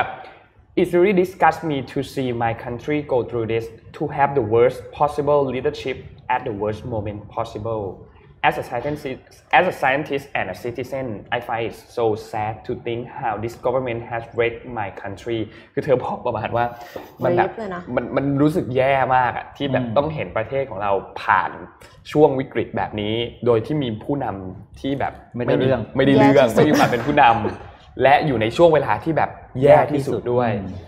แล้วก็ในฐานะที่เธอเป็นนักวิทยาศาสตร์ แล้วก็เป็นประชาชนคนหนึ่งเนี่ยเธอก็บอกว่ารู้สึกว่ารู้สึกแย่มากเลยกับการที่รัฐบาลมาออกมาตรการต่างๆ ที่มันมันไม่ไม่ work มันไม่เลได้ยเรื่องเลยมันไม่อืมมันไม่ได้เรื่องเลย แล้วก็ทำลายประเทศของเธอนะครับอือหือซึ่งโหโหดมากอะเข้มข้นเป็นการสัมภาษณ์ที่โหดมาก คือเธอเนี่ยก็เป็นนักวิทยาศาสตร์คนหนึ่งนะครับที่ต้องบอกว่าก็ศึกษาเกี่ยวกับเรื่องของโควิด -19 แล้วก็พูดออกมาให้สัมภาษณ์เกี่ยวกับเรื่องโควิด -19 อยู่ค่อนข้างบ่อยเหมือนกัน แล้วก็เดอะการเดียนอันนี้ได้ไปได้บทสัมภาษณ์อันนี้มา เป็นบทสัมภาษณ์หนึ่งที่โหดมาก แล้วก็รุนแรงมากกับทางผู้นำของบราซิลนะครับ นี่แหละฮะบราซิลตอนนี้หนักจริง ๆ เพราะว่าตัวเลขผู้ติดตัวเลขผู้ติดเชื้อก็สูง ตัวเลขผู้เสียชีวิตก็สูง แล้วก็ค่อนข้างที่จะตามรอยสหรัฐอะ คล้ายๆกันเลยอะคนอืมเวลาไปประท้วงออกไปทำอะไรกัน ก็ไม่ค่อยใส่หน้ากากด้วยนะครับค่ะเขาเขาก็มีความนะอิสระเสรีในการใช้ชีวิตเหมือนกันเนาะใช่ใช่ใช่มีมีความคล้ายมีความคล้ายอะแวะไปดูที่จีนนิดนึงนะครับครับ ก่อนจะเข้าช่วงเจ็ดโมงครึ่งนะครับเอ่อเราเคยคุยกันว่าหนึ่งเราเคยเทียบไทยกับสหรัฐอเมริกานะว่าอ่ามีมีอยู่สามธุรกิจที่สหรัฐอเมริกาเนี่ยยังตามหลังไทยมากครับนะครับหนึ่งก็คือโรงภาพยนตร์อืมค่ะ นะครับคือโรงภาพยนตร์สหรัฐอเมริกาเนี่ยธรรมดามาก ถ้ามาเทียบกับโรงหนังบ้านเราเนอะครับอันที่สองเนี่ยคือผมจำไม่ได้หลายวันแต่ว่าอันหนึ่งคือปั๊มน้ำมันอ่าอ่าปั๊มน้ำมันที่อเมริกานี่คือรู้ใช่ไหมว่าจะค่ะแบบนี่ปั๊มเหรออะไรอย่างเงี้ยนะครับแต่บ้านเราเนี่ยคือถือว่าสุดยอดยิ่งกว่าโรงแรมอีกนะอะทีนี้ที่จีนไม่ต่างกันเลยครับ ครับ ถ้าใครเคยไปปั๊มน้ำมันที่จีนเนี่ย จะรู้สึกว่าเหมือนปั๊มเหมือนปั๊มหลอดบ้านเราเลยอะ คือแบบเขาไม่ได้เป็นเป็น sector ที่ไม่ได้มีการพัฒนามานานแล้วอืมนะถ้าเทียบกับบ้านเรานะครับ บ้านเราเนี่ยคุณนับแต่ละค่ายแต่ละปั๊มสิทุกคนก็มีระบบทันสมัยนะมี membership มีอะไรนี้ นี่ครับมีสตาร์ทอัพคนหนึ่งครับ ชื่อ Smart โยกนะครับคือ Y O K E ผมไม่รู้จะอ่านว่าโยกิหรือโยกไม่รู้แต่ว่าข้างหน้ามัน Smart นะครับ Smart โยกเนี่ยเป็นสตาร์ทอัพที่ได้รับเงิน funding ไปเนี่ยคิดว่ามโหฬารเพราะว่าเขาจะลุกขึ้นปฏิวัติระบบ การจัดการธุรกิจปั๊มน้ำมันในประเทศจีนนะครับ โดยความต่างก็คือเขาจะเป็นสตาร์ทอัพคนเดียวครับที่ลุกขึ้นมาบริหารระบบปั๊มน้ำมันทั้งหมดในประเทศจีนที่มีประมาณสี่สี่หมื่นกว่าปั๊มทั่วประเทศนะครับ ให้เจ็ดให้เบ็ดเสร็จภายในสี่ปี ปั๊มน้ำมันในจีนจะมีอยู่สองค่ายหลักครับสองค่ายหลักเนี่ยเป็นคู่แข่งกัน แต่เป็นเจ้าของคนเดียวกันคือรัฐบาลจีนอ๋อเขามีสองแบรนด์แล้วก็อีกอีกสองอืมอีกสองหมื่นเนี่ยเป็นของเอกชนครับรายยิบรายย่อย ปัจจุบันนี้เนยธุรกิจปั๊มน้ำมันที่มีมูลค่าการใช้จ่ายมหาศาลเนี่ยกลับไม่เคยถูกพัฒนาและไม่มีการทำระบบอะไรเลยให้มันเป็นเรื่องเป็นราวอืมแล้วรัฐบาลจีนก็บอกว่าเฮ้ยมันมีข้อมูลมหาศาลเลยนะเกี่ยวกับการใช้จ่ายที่อยู่ผ่านปั๊มน้ำมันอะไม่ว่าคุณจะเข้าไปเหมือนบ้านเราใช่ไหมเติมน้ำมันซื้อของในมาร์ทอะไรนู่นนี่นั่นอะครับSmart โยกเนี่ยครับก็เลยออกมาลุกขึ้นทำสตาร์ทอัพเอ่อทำแอปพลิเคชันขึ้นมาตัวหนึ่งเพื่อที่จัดการระบบการจ่ายเงินทั้งหมดค่ะกับพฤติกรรมของเราที่เข้าไปในจีนนะครับได้เงินไปโอ้โหเป็นพันล้านเหรียญนะ แบบเยอะมากเลยอะคือ เพราะว่ารัฐบาลจีนบอกว่าเนี่ยเป็นข้อมูลอันหนึ่งที่ถูกมองข้ามมานานแล้วอืมนะครับ ก็เลยอ่านข่าวนี้ก็เลยมองว่ามาดูงานบ้านเราสิปั๊มน้ำมันบ้านเราเนี่ยล้ำหน้าไปเยอะมากเลยคครัรับบทุกคนทุกค่ายมีระบบของตัวเอง แต่น่าสนใจอย่างหนึงครับ บ้านเราเนี่ยของใครของมันนะอ่าแต่คราวเนี้ยเขาระบบเดียวรมศูนเลยค่ะแล้วก็ทุกปั๊มคุณเข้าไปนนท์จะเข้าไปนาเติมน้ำมันเข้ามาดเติมน้ำมันครั้งสุดท้ายเมื่อไหร่เขาคงจะเจาะถึงไมล์รถด้วยนะโอ้โห เออเพราะว่าระบบรถทุกมันเป็นอันนี้หมดแล้ว แล้วจะเป็น Data มหาศาลใช่เลยครับเนี่ยคือเขาก็ออกมาทำขึ้นมาเนี่ยน่าสนใจมากนะครับเออดูเป็นจีนดีเนาะเขาก็เลยรู้สึกว่าเนี่ยเขาต้องเก็บข้อมูลตรงนี้ให้ได้นะแต่ว่าจีนอะเขาอืมสนับสนุนรถไฟฟ้าหมายถึงว่า EV อย่างเงี้ยค่ะอืมอืมแล้วทีนี้ปั๊มน้ำมันเนี่ยมันจะยังเป็นธุรกิจในอนาคตอยู่ไหมหรือว่า ยังอยู่เพราะว่าเนี่ยทางทางข่าวคือยังมีแผนที่จะเปิดอีกประมาณแก๊สเอออีกแสนแก๊สสเตชันนะในอีกห้าปี ยังค่ะยังมีอยู่แต่แต่โนว่านะ เดี๋ยวในอนาคตมันต้องมาคู่กัน คืออมคนที่เติมน้ำมันกับมาชาร์จไฟอะต้องไปอืมที่เดียวกันอะเพระจริงแต่ว่าล้ชาร์จไฟมันใช้เวลาเยอะกว่าเติมน้ำมันเยอะ ใช่ มันอาจจะต้องสร้างพื้นที่เพิ่มหรือเปล่าสำหรับในตัวปั๊มน้ำมัน เพราะว่ามันอย่างอย่างก่อนหน้านี้มันมีข่าวของอย่างเยอรมันอย่างเงี้ยเขาก็ออกมีการมีข่าวว่าออกออกมาบังคับเลยว่าปั๊มน้ำมันทุกปั๊มคุณต้องติดเครื่องชาร์จไอ้ชาร์จ EV ชาร์จด้วยเครื่องชาร์จ EV อืมด้วยเป็นกฎหมายเลยอะไรอ๋อเงี้ยเพ ราะว่าไม่งั้นคือคือก็คือรัฐบาลสนับสนุนให้คนเนี่ยหันมาใช้รถไฟฟ้ามากขึ้นนะครับซึ่งมันจะต้องตอบไปกับโจทย์อีกอันหนึ่งที่ที่แท็บพูดกันก่อนคือเรื่องของแบตเตอรี่อ่าใช่ยุคใหม่ คือแบตเตอรี่ยุคใหม่จะไม่ใช่แค่เก็บไฟได้เยอะนะครับ มันต้องชาร์จเร็วต้องขึ้นชาร์จเร็วด้วยด้วยเวลาที่น้อยลงค่ะอ่าเนี่ยคือน่าติดตามมากเป็นโลกใหม่ที่น่าสนใจมากถ้าให้ไปแบบจอดจอดอยู่ครึ่งชั่วโมงอย่างเงี้ยมันก็นานไม่ได้ปไม่ต้องทำมาหากินไงนะเออใช่ จริงๆเหมือนปัจจุบันนี้มันน่าจะชาร์จนานกว่าครึ่งชั่วโมงด้วยซ้ำป่ะคะโอ้ยนานครับนานกว่าครับเพราะว่าเขาต้องทิ้งเป็นทิ้งไว้ที่ที่คอนโดอะอืมคือหมายถึงว่าข้างล่างตึกต่างๆ ที่แบบมีคอนโดมีห้างเงี้ยก็คือจะมีบริการชาร์จไฟหมายถึงในเมืองไทยนะอ่าใช่ถ้าสมมติอย่างอย่างเทสลาอย่างเงี้ยในอเมริกาอย่างเงี้ยมันจะมีตัวชาร์จที่หลายแบบมาก คือตัวชาร์จที่มันแถมมากับรถอะที่เอาไปเสียบกับบ้านแล้วอันนี้ได้อะต้องชาร์จข้ามคืนนะอืมใช้นานมากกว่าจะเต็มนะบางทีชาร์จข้ามคืนยังไม่เต็มเลยด้วยซ้ำแต่ว่าไอตัวสถานีชาร์จของเขาที่มันจะเป็นน้องก็บอกไม่ถูกมันจะเป็นสถานีชาร์จของเขาอะไอตัวพวกนั้นอะมันก็จะชาร์จเร็วประมาณหนึ่งคือคำว่าเร็วเนี่ยก็ครึ่งชั่วโมงนะอืมก็คือแบบว่าเหมือนไปจอดรถที่ปั๊มน้ำมัน แล้วก็ไปนั่งกินกาเพราะแฟเดี๋ยวนี้กินอะไรสักหน่อยแล้วก็ออกเซเว่นในบ้านเราหลายสาขาก็มีที่ชาร์จแล้วนะอ๋อเหรอใช่เซเว่นหลาย ๆ ที่มีที่ชาร์จเลยชาร์จไฟชาร์จรถรถใช่ครับไอ้ย่า คือจอดได้เลยอะอ๋อค่ะอืมเดี๋ยวพรุ่งนี้เอารูปมาฝาก โอเคฮะ แม้จะไม่เกี่ยวกับข่าวแต่เอารูปมาฝากครับผมอะเจ็ดโมงครึ่งครับสำหรับท่านที่ตอบถูกนะผมถามคำถามไปแล้วว่า วันนี้เจ็ดโมงครึ่งเป็นหน้าที่ของใครนะครับผมถ่ายรูปไปละนะครับว่าเป็นสามท่านแรกที่ตอบถูกได้รับหนังสือเล่มนี้ไปเลยนะครับ เพราะวันก่อนส้มเขาแวะมาหา ก็ได้เอาหนังสือส้มมาแจกซะหน่อยได้ครับอะเริ่มเลยครับเจ็ดโมงครึ่งวันนี้โดยน้องเอ็มครับ ค่ะ ก็เอ่ออมอยากจะอืมขอสไลด์ถัดไปเลยค่ะ คือหลาย ๆ คนนะคะรู้สึกว่าหลงทางรู้สึกว่าไม่มั่นใจว่าตัวเองจะทำอะไรดีทำอะไรไปก็ไม่ค่อยมี motivation ในการทำนะคะ จริงๆมีผลวิจัยออกมาคือที่สหรัฐอเมริกาเนี่ยเขาแคร์เรื่องนี้กันมากเลยเรื่อง purpose in life แล้วก็เรื่อง personal core values ว่ามันจะเป็นไกด์ไลน์ให้เราได้ทำในสิ่งที่ fulfill สำหรับชีวิตอ่าเราค่ะอืมแล้วก็ขอสไลด์ถัดไปเลยค่ะ value คืออะไร value เนี่ยคือ situation independent decision helpers นั่นก็คือสิ่งที่ช่วยให้เราตัดสินใจ ไม่ว่าเราจะเจอการตัดสินใจที่ยากขนาดไหน ไม่ว่าเราจะเจอไดเลมม่าในชีวิต ว่าทั้งสองอย่างนี้ฉันไม่อยากได้ทั้งคู่ ฉันจะเลือกอะไรดีนะคะ น้องน้องน้องขยายความคำว่า situation independent ให้หน่อยได้ไหม ไม่ว่าจะสถานการณ์อะไรก็ตามค่ะ คืออม independent คือ regardless of any situation อืมอืมอืม value เนี่ยจะช่วยให้เราตัดสินใจอย่างเช่นอ่าสมมุติว่าเราต้องเลือกระหว่างสองงานหางานหนึ่งเนี่ยคืองานที่เราจะได้อยู่กับครอบครัว อีกงานหนึ่งเนี่ยคืองานที่จะทำให้เราได้เงินเยอะมากอืมอืมๆแต่ว่าถ้าเราให้ความสำคัญกับครอบครัวมากกว่าแล้วเนี่ยถ้าเราใช้ value ในการตัดสินใจ เราก็จะเลือกงานที่ได้อยู่กับครอบครัวมากกว่างานที่ได้เงินเดือนเยอะแต่ไม่ได้อยู่กับครอบครัวเป็นต้นค่ะอ่าโอเคอ่าค่ะอันนี้ค่ะ สไลด์ถัดไปเลยค่ะ คืออันเนี้ยค่ะเอ็มนำมาจากหนังสือชื่อ From Values to Action นะคะ ซึ่งเขียนโดย Professor Harry Kramer สอนอยู่ที่ Kellogg School of Management ซึ่งเอ็มก็คือเรียนกับ Professor Harry Kramer มานั่นเองนะคะ แล้วก็อินมากกับวิชานี้ชื่อเอ่อ Managerial Leadership ซึ่งเขาใช้ Value Based Leadership เนี่ยเป็นเป็นแกนหลักนะคะค professor Harry Kramer เนี่ยไม่ได้เป็น professor มาตั้งแต่เรียนจบนะคะ professor ไปทำงานตั้งแต่แบบเป็น entry level ของ Baxter ซึ่งเป็นบริษัทยา top ๆเลยของสหรัฐอเมริกาค่ะ แล้วก็จนได้เป็น CEO ของ Baxter เลยนะคะครับ professor เนี่ยเขามี guideline อยู่ค่ะว่า แล้วเราจะรู้ได้อย่างไรว่า personal core values ของเราเนี่ยคืออะไรนะคะ key ก็คือการทำ self reflection ค่ะ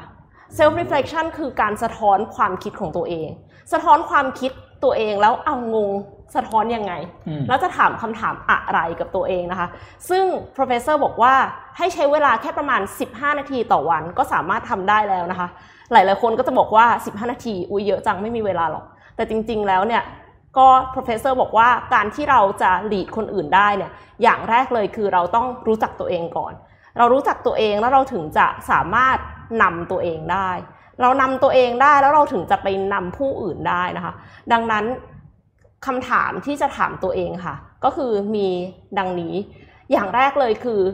สิ่งที่เราวางแผนจะทำในวันนี้คือถามตอนสิ้นวันแล้วนะคะ สิ่งที่เราวางแผนจะทำในวันนี้คืออะไร แล้วเราได้ทำอะไรลงไปบ้าง หลังจากนั้นสิ่งที่เราได้ทำลงไปทั้งหมดอะค่ะ มีอะไรบ้างที่เราภาคภูมิใจ แล้วมีอะไรบ้างที่เราไม่ภาคภูมิใจหรือว่าละอายใจที่ทำลงไปนะคะ เรา treat คนอื่นอย่างไร เราปฏิบัติกับคนอื่นเป็นยังไงนะคะ แล้วเรานำคนอื่นในแบบไหนอืมอ่าเราเป็นเผด็จการหรือเปล่า หรือว่าเราแคร์คนอื่นไหมอืมเราตามคนอื่นอย่างไร ไม่ใช่ว่าผู้นำแล้วนำอย่างเดียวนะคะ ผู้นำก็ต้องตามผู้อื่นเป็นเหมือนกัน และถ้าเรามีโอกาสได้ใช้ชีวิตในวันนี้อีกครั้งหนึ่ง เราจะเปลี่ยนแปลงอย่างไรเรื่องนี้เหมันหนัง about time เลยอะใช่ค่ะ about time เลยอะแล้วก็ถ้าสมมุติว่าเรามีพรุ่งนี้ เรายังมีสัปดาห์หน้าเดือนหน้า เรื่องจากว่าเราเนี่ยเป็นมนุษย์ที่สามารถเรียนรู้ได้ เราจะทำอะไรเปลี่ยนไปอย่างไร based on สิ่งที่เราเรียนรู้ในวันนี้ค่ะอืม ค่ะ ทีนี้คำถามดูเยอะมาก เยอะจนดูเหมือนจะถามไม่ไหวในทุกวันนะคะ สิ่งที่สิ่งที่เอ็มถูกบังคับให้ทำตอนที่ไปเรียนนะคะอืมก็คือ self reflection weekly exercise ครัทุบกสัปดาห์ค่ะ ในเจ็ดวันที่ผ่านมาเนี่ย เราได้ทำอะไรไปบ้าง แล้วคำถามแรกคือหนึ่งคือสิ่งที่เราภาคภูมิใจคืออะไรบ้าง แล้วเพราะอะไรเราถึงภาคภูมิใจในสิ่งที่เราทำลงไปนะคะ อย่างที่สองก็คือสิ่งที่เราทำลงไปแล้วเราละอายใจ เรารู้สึกว่าเราไม่น่าทำอย่างนั้นเลยอะ่ะมันคืออะไร แล้วเพราะอะไรเราถึงรู้สึกละอายใจอืมอย่างที่สามคือถ้าเรามีโอกาสได้ใช้ชีวิตแบบนั้นอีกครั้งหนึ่งเนี่ย เราจะแก้ไขอะไรนะคะ เอ็มทำแบบเนี้ย เป็นระยะเวลา 10 สัปดาห์ต่อเนื่องกัน เพราะว่าคอร์สมันยาว 10 สัปดาห์พอดีครับแล้ว professor ก็มีการ feedback กลับมานะคะ สิ่งที่เฉลยนะคะ ก็คือสไลด์ต่อไปเลยค่ะ มันเป็น pattern ค่ะ คือถ้าเราทำเป็นระยะเวลาหลาย ๆ สัปดาห์ต่อเนื่องกันเนี่ย เราจะเห็นแบบแผนบางอย่าง ของสิ่งที่เราภูมิใจ ของสาเหตุที่เราภูมิใจ ซึ่งสิ่งเหล่านั้นก็คือสิ่งที่เราให้ความสำคัญหรือว่า personal core values นั่นเอง เราให้ความสำคัญกับมัน เราก็เลยภูมิใจอย่างเช่น ถ้าเราเป็นคนที่ถ้าเราไปช่วยเหลือสัตว์เลี้ยงอะไรสักอย่างหนึ่งที่มันกำลังบาดเจ็บอยู่อือฮึแล้วเราเลี้ยงจนมันหายดี แล้วก็มันก็ดูแบบมีความสุขกับชีวิตตัวเองเนี่ยค่ะ แล้วเราภาคภูมิใจ แล้วครั้งต่อมาเราช่วยเหลือเพื่อนอืมที่กำลังยากลำบากในการอาจจะเป็นการเรียนเรียนไม่เข้าใจแล้วเราไปช่วยอธิบายแล้วทำให้เขาเข้าใจแล้วก็สอบได้เกรดดี แล้วอันเนี้ยมันก็จะเริ่มซ้ำๆเป็นแพทเทิร์นแปลว่าอะไร แปลว่าเราอาจจะมีมี value ที่อยากสร้างความเปลี่ยนแปลงอะไรบางอย่าง หรือว่าทำให้ชีวิตของคนดีขึ้นสร้าง Impact กับชีวิตคนอื่นเนี้ยค่ะ เป็นต้นและ ในส่วนของที่ละอายใจล่ะ ในเรื่องของการละอายใจเนี่ยถ้าเราละอายใจมากๆเลย เรารู้สึกว่ามันติดอยู่กับชีวิตเราตั้งแต่ทั้งทั้งที่แบบ คือเคยลอกข้อสอบเพื่อนตอนตอนปหนึ่งเนี้ยค่ะอืมแล้วยังละอายใจจนถึงทุกวันนี้อายุแบบเท่าไหร่แล้วก็ตามเนี่ย น่าจะหมายความว่า con- contradict กับ value ของเรานะคะ ก็คืออมอืมสิ่งที่เราทำเนี่ยคือการคดโกงไม่ซื่อสัตย์เนี่ยอ่ามัมันขัดแย้งกับ personal core values ซึ่ง personal core values ของเราก็คือน่าจะคือการซื่อสัตย์ความซื่อสัตย์นั่นเองค่ะอืมเนี่ยก็เป็นสิ่งที่ทำให้สามารถ reflect ออกมา แล้วก็คนพบว่าสิ่งสำคัญในชีวิตเราคืออะไร แล้วการที่เราใช้สิ่งเนี้ยในการตัดสินใจภายภาคหน้า ก็จะช่วยลด ความเสียใจในอนาคตได้ค่ะอืมเพราะว่าอย่างน้อยคือเรารู้ว่าสิ่งที่สำคัญของเราคืออะไร ไม่ว่าผลของการตัดสินใจในภายภาคหน้าจะเป็นอย่างไร เพราะว่าเรารู้ว่าตอนที่เราตัดสินใจเนี่ย เราได้คิดอย่างดีแล้วว่าสิ่งเนี้ยสำคัญที่สุดกับเราจริงๆนะคะเฮ้ยต้นชอบอันนี้มากเลยอะอืมมเอ้ยชอบชอบเอ้ยชอบดีดีจริงดีไอเดียนี้ดีใช่จริงใช่อันนี้คือพอดีงามดีงามพอนั่งคิดแล้วแบบ เออ อย่างพี่เนี่ยตอนลอกข้อสอบเพื่อนป .4 ตอนนี้ยังไม่รู้สึกผิดเลยนะครับผมเดี๋ยวนะคะพี่ปิ๊กแปลกๆนะครับขออากาศนะคะช่วงนี้ยังกินข้าวกับเพื่อนคนนี้อยู่เลยแล้วยังเป็นเรื่องตลกคุยกันอยู่เนี่ยอะต่อต่อครับเลยค่ะ ก็อยากจะให้ทุกคนนะคะอืม take 15 minutes per day นะคะอืมบางคนอาจจะใช้วิธีนั่งสมาธิอยู่แล้วนะคะ ก็มีโอกาสได้ทบทวนความคิด ถ้าใครยังไม่เคยลอง ก็อยากจะให้ลองสะท้อนความคิดตัวเองนะคะ ว่าสิ่งที่เราทำไปแล้วภาคภูมิใจคืออะไร ไม่ภาคภูมิใจคืออะไร แล้วก็จะเปลี่ยนวันต่อไปของเราอย่างไรค่ะอือืมมโอ้ชอบชอบชอบเรื่องนี่นี้ดีอะมันทำให้เราค้นพบ มันเป็เป็นนพอมานั่งพี่ว่ามันเป็นอีกมุมหนึ่งในการที่เราจะหา value ในสิ่งที่อะไรที่เราบอกสิ่งที่เราเชื่อไง คือมันนี่เป็นการหาแบบย้อนกลับอะถูกว่าหาจากใช่สิ่งที่เราทำแล้วเรามองว่าเฮ้ยถ้าเรื่องเนี้ยเรารู้สึกว่าไม่ไม่แฮปปี้กับสิ่งที่เราทำไปแปลว่าอ๋อมันจะค่อยๆค่อยๆต้อนเราให้กลับมาสู่สิ่งที่เราเป็นสิ่งที่เราเชื่อจริงๆใช่ไหมแล้แล้ววเราบนแต่ปัจจุบันเรามักจะเริ่มว่าโอ้โห value ของเราคืออะไรว่าเราก็นึกลอยๆ หาคำสวยอืมๆแล้วก็พยายามไปทำตามนะที่จริงๆมันไม่ใช่ไง เพราะนี่มันคือการวัดจากสิ่งที่เราทำแล้วเรารู้สึกจริงใช่ๆเออใช่ไหมเออเอออันนี้ดีอะเพราะว่าเพราะว่าบางทีพอเราใช้ชีวิตทุกวันเราก็จะไม่ได้นั่งคิดหรอกว่าเออวันนี้ฉัน ได้ช่วยคนนี้ วันนี้ฉันได้ทำสิ่งนี้ วันนี้ฉันรู้สึกแย่กับเรื่องนี้จังเลยอย่างเงี้ยแต่พอเออพอพอพอพี่เอ็มบอกว่าพอสิบสัปดาห์แล้วมันเห็นเป็นแบบเป็นกราฟ pattern เออเป็นแพทเทิร์นแบบนั้นอะแล้วพอโนนั่งคิดเฮ้ยเออน่าสนใจมากเอ้ยเดี๋ยวจะไปลองทำนะเดี๋ยวจะไปลองลองกลับดูไปทำดูใช่ใช่ไอ้ยนี่น่าสนใจจริงๆอยากให้ทุกคนลอง จริง ๆ เหตุผลที่มาทำ career visa เพราะว่าผ่านวิชานี้มา แล้วคนพบว่าอยากจะสร้างความเปลี่ยนแปลงอ๋อโอ้เหรอดีงามดีงามจริงๆดีดีดีดีครับ อันนี้ลองอันนี้น่าลองน่าสนใจมากน่าสนใจมากจริงหลายคนอาจจะไม่ไม่ อาจจะไม่ไม่รู้ว่าน้องเอ็มทำ career visa อยู่นะครับ ก็ใช่ไหมมาจากตรงนี้เลยเหรอใช่ไหมที่มาคือจุดเริ่มคือต้นค้นพบว่าตัวเองอยากสร้างความเปลี่ยนแปลงมาจากวิชานี้เลยค่ะมก่อนหน้านี้คือไม่เคยรู้ว่า value ของตัวเองคืออะไร แล้วทำไมตอนนั้นถึงไม่ happy อะไรเงี้ยอืค่ะมอืมดีดีโอ้นี่มีคนขอสไลด์มาเยอะมากเลยนะครับ เดี๋ยวน้องเอ็มแปะมาในในไลฟ์ก็ได้เดี๋ยวพี่อ่าเดี๋ยวพี่เอาขึ้นไปในโฟลเดอร์ค่ะครับนะครับโอเคนนท์ขอไปที่ข่าวเกี่ยวกับ เรื่องของตัวเลขต่างๆ ของสหรัฐละกัน เพราะว่าเมื่อวันศุกร์ที่แล้วศุกร์ที่ผ่านมาเนี่ยเยอะมากมีตัวเลขนู่นนี่เพียบไปหมดนะครับ เราเอาอันแรกก่อนตัวอืมอันแรกเนี่ยคือตัวเลขที่จะมีการประกาศทุกวันศุกร์อยู่แล้วก็คือตัว initial jobless claim อ่าค่ะนะครับหรือว่าตัวเลขผู้ขอสวัสดิการการว่างงานของสหรัฐนะครับนนท์ขอภาพ N3 ขึ้นมาก่อนครับภาพ N3 อันนี้นะครับจะเห็นว่าช่วงเห็นช่วงเดือนเมษาใช่ไหมที่มันขึ้นไปสูงมากๆแต่ แต่เจ็ดล้าน อันนี้คือแค่ในสัปดาห์เดียวนะอืมแค่ในสัปดาห์เดียวนะ แต่ว่าสัปดาห์ล่าสุดเนี่ยมันลงมาอยู่ที่ 1.186 ล้านคนนะครับ ซึ่งเป็นตัวเลขที่เซอร์ไพรส์มากนะ เพราะว่าคือทาง Wall Street เนี่ยเขามีการคาดการณ์กันไว้ ว่าตัวเลขนี้เนี่ยน่าจะอยู่ประมาณ 1.4 ล้าน แต่ตัวสุดท้ายแล้วเนี่ยตัวเลขออกมา 1.1 ซึ่งเป็นตัวเลขที่ต่ำที่สุดนะ ตั้งแต่ที่มีโควิด -19 เข้ามา ดูอันนี้ดูดูได้เลย ตั้งแต่ที่มีโควิด -19 เข้ามาคือประมาณช่วงกลางเดือนมีนาคม จะเห็นเลยเพราะก่อนหน้านี้มันต่ำอืมต่ำต่ำมากมาโดยตลอด แล้วมันก็ดีดขึ้นไปสูง ตั้งแต่ช่วงเดือนต้นเดือนเมษายนนะครับ ซึ่งตัวเลข 1.2 หรือว่าเอ่อประมาณเกือบๆ1.2 เนี่ยเป็นตัวเลขที่ต่ำที่สุดนะ แล้วก็เป็นสัญญาณที่ค่อนข้างดีนะ อีกสัญญาณหนึ่งครับ อีกสัญญาณหนึ่งคือขอภาพ N4 ครับ ภาพ N4 เนี่ยเป็นตัวเลขของผู้ที่ขอสวัสดิการการว่างงานต่อเนื่อง ต่อเนื่องนี่คือหมายความว่า 2 สัปดาห์ขึ้นไป คือสัปดาห์นี้ก็ขอสัปดาห์หน้าสัปดาห์ถัดไปก็ยังขออยู่นะครับค่ะทีนี้การขอสวัสดิการการว่างงานนี้เนี่ยมันก็จะมี stat เพิ่มมาด้วยก็คือคนที่ขอต่อเนื่องมา ตัวเลขเช่นเดียวกันก็คือลดลงเหมือนกัน อยู่ที่ 16.1 ล้านนะครับ อันนี้คือสิ้นสุดในวันที่ 25 ของเดือนที่แล้วนะ ถือว่าเป็นตัวเลขที่ค่อนข้างดีแล้วก็ ลุงก็เซอร์ไพรส์เหมือนกันว่าเอ๊ะทำไมสหรัฐถึงมีตัวเลขที่ค่อนข้างดีสำหรับตัวเลขอันนี้ และอีก 2 ตัวเลขที่เซอร์ไพรส์เช่นเดียวกัน non farm payroll อืมตัวเลข non farm payroll ขอภาพถัดไปครับ อีกอันหนึงฮะไม่ใช่อันนี้อะเมื่อกี้อะเมื่อกี้อะเมื่อกี้อะเมื่อกี้โทษทีครับ โอเค ตัวเลข non farm payroll เนี่ย เป็นตัวเลขที่บอกถึงการจ้างงานนอกนอกภาคเกษตรกรรมเกษตรค่ะนะครับ ซึ่ง ตัวเลขอันนี้เนี่ยต้องบอกว่าเป็นตัวเลขที่ค่อนข้าง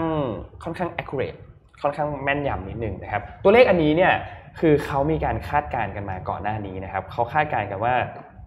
ตัวเลขเนี่ยมันน่าจะค่อนข้างสูงแหละ หมายถึงว่าตัวเลขมันน่าจะยังไม่ได้เขาเรียกว่าติดลบค่อนข้างสูง ไม่ได้ยังไม่ได้เป็นตัวเลขที่ดีมาก แต่ว่าสุดท้ายแล้วเนี่ยตัวเลขออกมาเป็นบวกนะ อยู่ที่ 1.8 นะครับ ก่อนหน้านี้เขาคาดการณ์กันว่าอยู่ที่ 1.48 ขออภัย คาดการณ์กันว่าอยู่ที่ 1.48 ตัวเลขออกมาเนี่ย 1.8 ซึ่งเป็นตัวเลขที่เซอร์ไพรส์นะ แต่ว่าไม่มีอะไรเซอร์ไพรส์เท่าเดือนก่อนหน้านี้ที่เขาคาดว่าจะติดลบประมาณแบบหลัก 10 ล้าน แล้วสุดท้ายมันเป็นบวก 2 ล้านนะซึ่งอันนั้นเป็นตัวเลขที่เซอร์ไพรส์กว่า ถือว่าสหรัฐยังทำได้ค่อนข้างดีนะในเรื่องของการจ้างงานนะครับ เพราะว่าตัวเลข non farm payroll อย่างที่บอกว่ามันจะมีการประกาศทุกๆ วันที่วันศุกร์แรกของเดือน ซึ่งก็คือเมื่อวันศุกร์ที่ผ่านมานี่เองวันที่ 7 นะครับทำให้สหรัฐเนี่ยก็ยังถือว่าสถานการณ์ยังทรงๆอยู่นนว่ายังต้องดูต่อไปว่าหลังจากนี้จะเป็นยังไง แต่ว่าครับขอขอเสริมรายละเอียดนิดดีนึงเลยครัค่ะบว่าข้างในที่ที่เพิ่มขึ้นมาค่ะ เป็นเรื่องของ hospitality อ่า industry ใช่เป็นส่วนใหญ่ก็คือมีเรื่อง bar and restaurants นะคะ แล้วก็มีตำแหน่งงานที่เพิ่มขึ้นมาใน public sector คือ คืออะไรรู้ไหมคะ ครับอ่า public school teacher ค่ะ อืม ก็คือกลับมาแล้วว่าให้สามารถที่จะสอนนักเรียนได้อ่าเปิแต่ดโรงว่า เรียนอะพูดง่าย แต่ว่ามีบางส่วนที่เปิดออนไลน์อะนะคะ แต่ครับถึงอย่างไรก็ตามก็ต้องใช้ครูนะคะครับ ก็มีการจ้างงานครูกลับมา แต่ว่าส่วนใหญ่แล้วก็คือยังอยู่ใน bar and restaurants ซึ่งอ่า จริงๆก็น่าเป็นห่วง เพราะว่าถ้า bars and restaurant เปิดเยอะนะคะ ก็มีความเป็นไปได้ที่จะเป็เกิดนแบบจุด การติดเชื้อ outbreak โควิดกลายจะเป็นใช่ outbreak ค่ะ ครับ ตัวเลขอีกตัวเลขหนึ่งครับขอภาพถัดไปครับ อีกตัวเลขหนึ่งคือตัวเลขของอัตราการว่างงานนะครับที่ในเดือนที่แล้วเนี่ยลดลงมาอยู่ที่ 10.2%นะครับก่อนหน้านี้เนี่ยเยอะกว่านี้นะครับตอนนี้ถ้าเราจำไม่ผิดเดี๋ยวนะต้องขอเช็คข้อมูลนิดนึงนะครับ โอเคไม่เห็นขออภัย แต่ก่อนหน้านี้เนี่ยเราจะเห็นกราฟเห็นดูกราฟก็ได้ก่อนหน้านี้มันสูงกว่านี้แล้วก็ในเดือนล่าสุดเนี่ยมันก็ตกลงมาอยู่ที่ 10 มันจะไปแตะแตะเกือบเกือบ16%ประมาณ15%นะครับซึ่งก็เป็นสัญญาณที่ดีเช่นเดียวกันนะ เพราะว่าทาง Wall Street เขาคาดการณ์ตัวเลขไว้เนี่ยอยู่ที่ 10.6 แต่ตัวเลขออกมาอยู่ที่ 10.2 ก็ถือว่าใกล้เคียงแหละอ่าแต่จริงๆ แล้วเนี่ยคือพอมันเป็นอัตราการว่างงานน่ะแค่ 0.1 มันก็เยอะแล้วใช่นะครับ เพราะฉะนั้น ตัวเลขอันนี้เนี่ยก็ถือว่าเป็นตัวเลขที่ค่อนข้างเซอร์ไพรส์ตลาดเหมือนกันนะครับที่ออกมาต่ำกว่าที่คาดการณ์ไว้นะครับ แสดงว่าสถานการณ์สหรัฐเนี่ยในเชิงของเศรษฐกิจเนี่ยถือว่าฟื้นตัวนะค่ะถือว่าฟื้นตัว แต่ว่าในเชิงตัวเลขอืมผู้ติดเชื้อเนี่ยยังไม่ดีเท่าไหร่นะคืคอรับก่อนหน้านี้ค่ะในช่วงประมาณเดือนเอ่อกุมภากุมภามีนาเนี่ยมันมีการจ้างงานที่เยอะกว่านี้มากเลย คือมีนักวิเคราะห์กล่าวไว้ว่า ตอนเนี้ยเพิ่งได้กลับมาแค่40%ของครับช่วงพีคตรงนั้นเองอ๋อคือกลายเป็นว่างาน 60%นะคะหายไปเขาบอกว่ามันต้องมีตำแหน่งจ้างงานเพิ่มขึ้นอีกประมาณ 13 ล้านตำแหน่ง ถึงจะกลับมาเท่าตอนที่ก่อนจะเกิดวิกฤตโควิดโอ้ได้ค่ะอืมอืมโอเค เราไปที่เรื่องต่อไปกันเลยดีกว่าเอามาที่มาที่เอ่ออังกฤษกันบ้างไหมคะอ่าไปอ่าเลยดีครับ ค่ะ ขอภาพ M3 ค่ะ อย่างที่ทุกท่านทราบกันแล้วนะคะว่าอังกฤษเนี่ยจะออกจาก EU นะคะก็คือ Brexit เนี่ยอ่าซึ่งจะมีผลสิ้นปีนี้อังกฤษก็เลยรีบทำการเจรจากับกับญี่ปุ่นนะคะก็คือมีความคืบหน้าในการเจรจาการค้าระหว่างกัน ซึ่งการค้าระหว่างกันเนี่ยเจรจาเริ่มไปเมื่อ 2 เดือนที่ผ่านมาแต่ตอนนี้คือคืบหน้าแล้วและคิดว่าจะเจรจาให้เสร็จก่อน EU Summit ครับ ในเดือนในเดือนออกโทเบอร์เป็นการเจรจาการค้าที่เร็วมาก เพราะว่าเหมือนกับค่อนข้างกดดัน การเจรจาการค้านี้จะส่งผลให้อังกฤษดีขึ้นไหมมีประมาณการออกมาค่ะว่าจะทำให้ GDP อังกฤษเพิ่มขึ้น 0.07%ในระยะยาว ทั้งทั้งที่ทั้งทั้งที่อังกฤษเนี่ยจะทำให้คือได้รับผลกระทบจากการออกจาก EU เนี่ย 5%คือเสีย 5%อะแต่ได้กลับขึ้นมา 0.07%อันนะคะนี้เกิดตอนนี้ประเทศเดียวไงประเทศเดียวอ่าอันนี้ประเทศเดียวค่ะ แล้วก็แต่ว่าเขาจะเข้า CPTPP ด้วยนะคะอ่าใช่อังกฤษเข้าใช่ค่ะแล้วก็อ่าแต่ว่าโตเกียวเนี่ยคิดว่าจะได้ผลได้ผลดีนะคะ ในส่วนของเรื่องการ Export Import นะคะ อังกฤษคิดว่าจะสามารถ Export เอ่อเพิ่มการ Export ไปที่ญี่ปุ่นได้ 21%ค่ะ แต่ในขณะที่เอ่อจะ Import จากญี่ปุ่นนะคะ เพิ่มขึ้น 79%อืมคือดูเหมือนกับว่าเห็นชัดๆ เลยว่าญี่ปุ่นเป็นฝ่ายได้เปรียบได้นะมาคะกกว่าอ่าค่ะเดี๋ยวนะนี่ภาพเก่าหรือภาพปัจจุบันเนี่ยเขาไม่ใส่หน้ากากกันเหรอ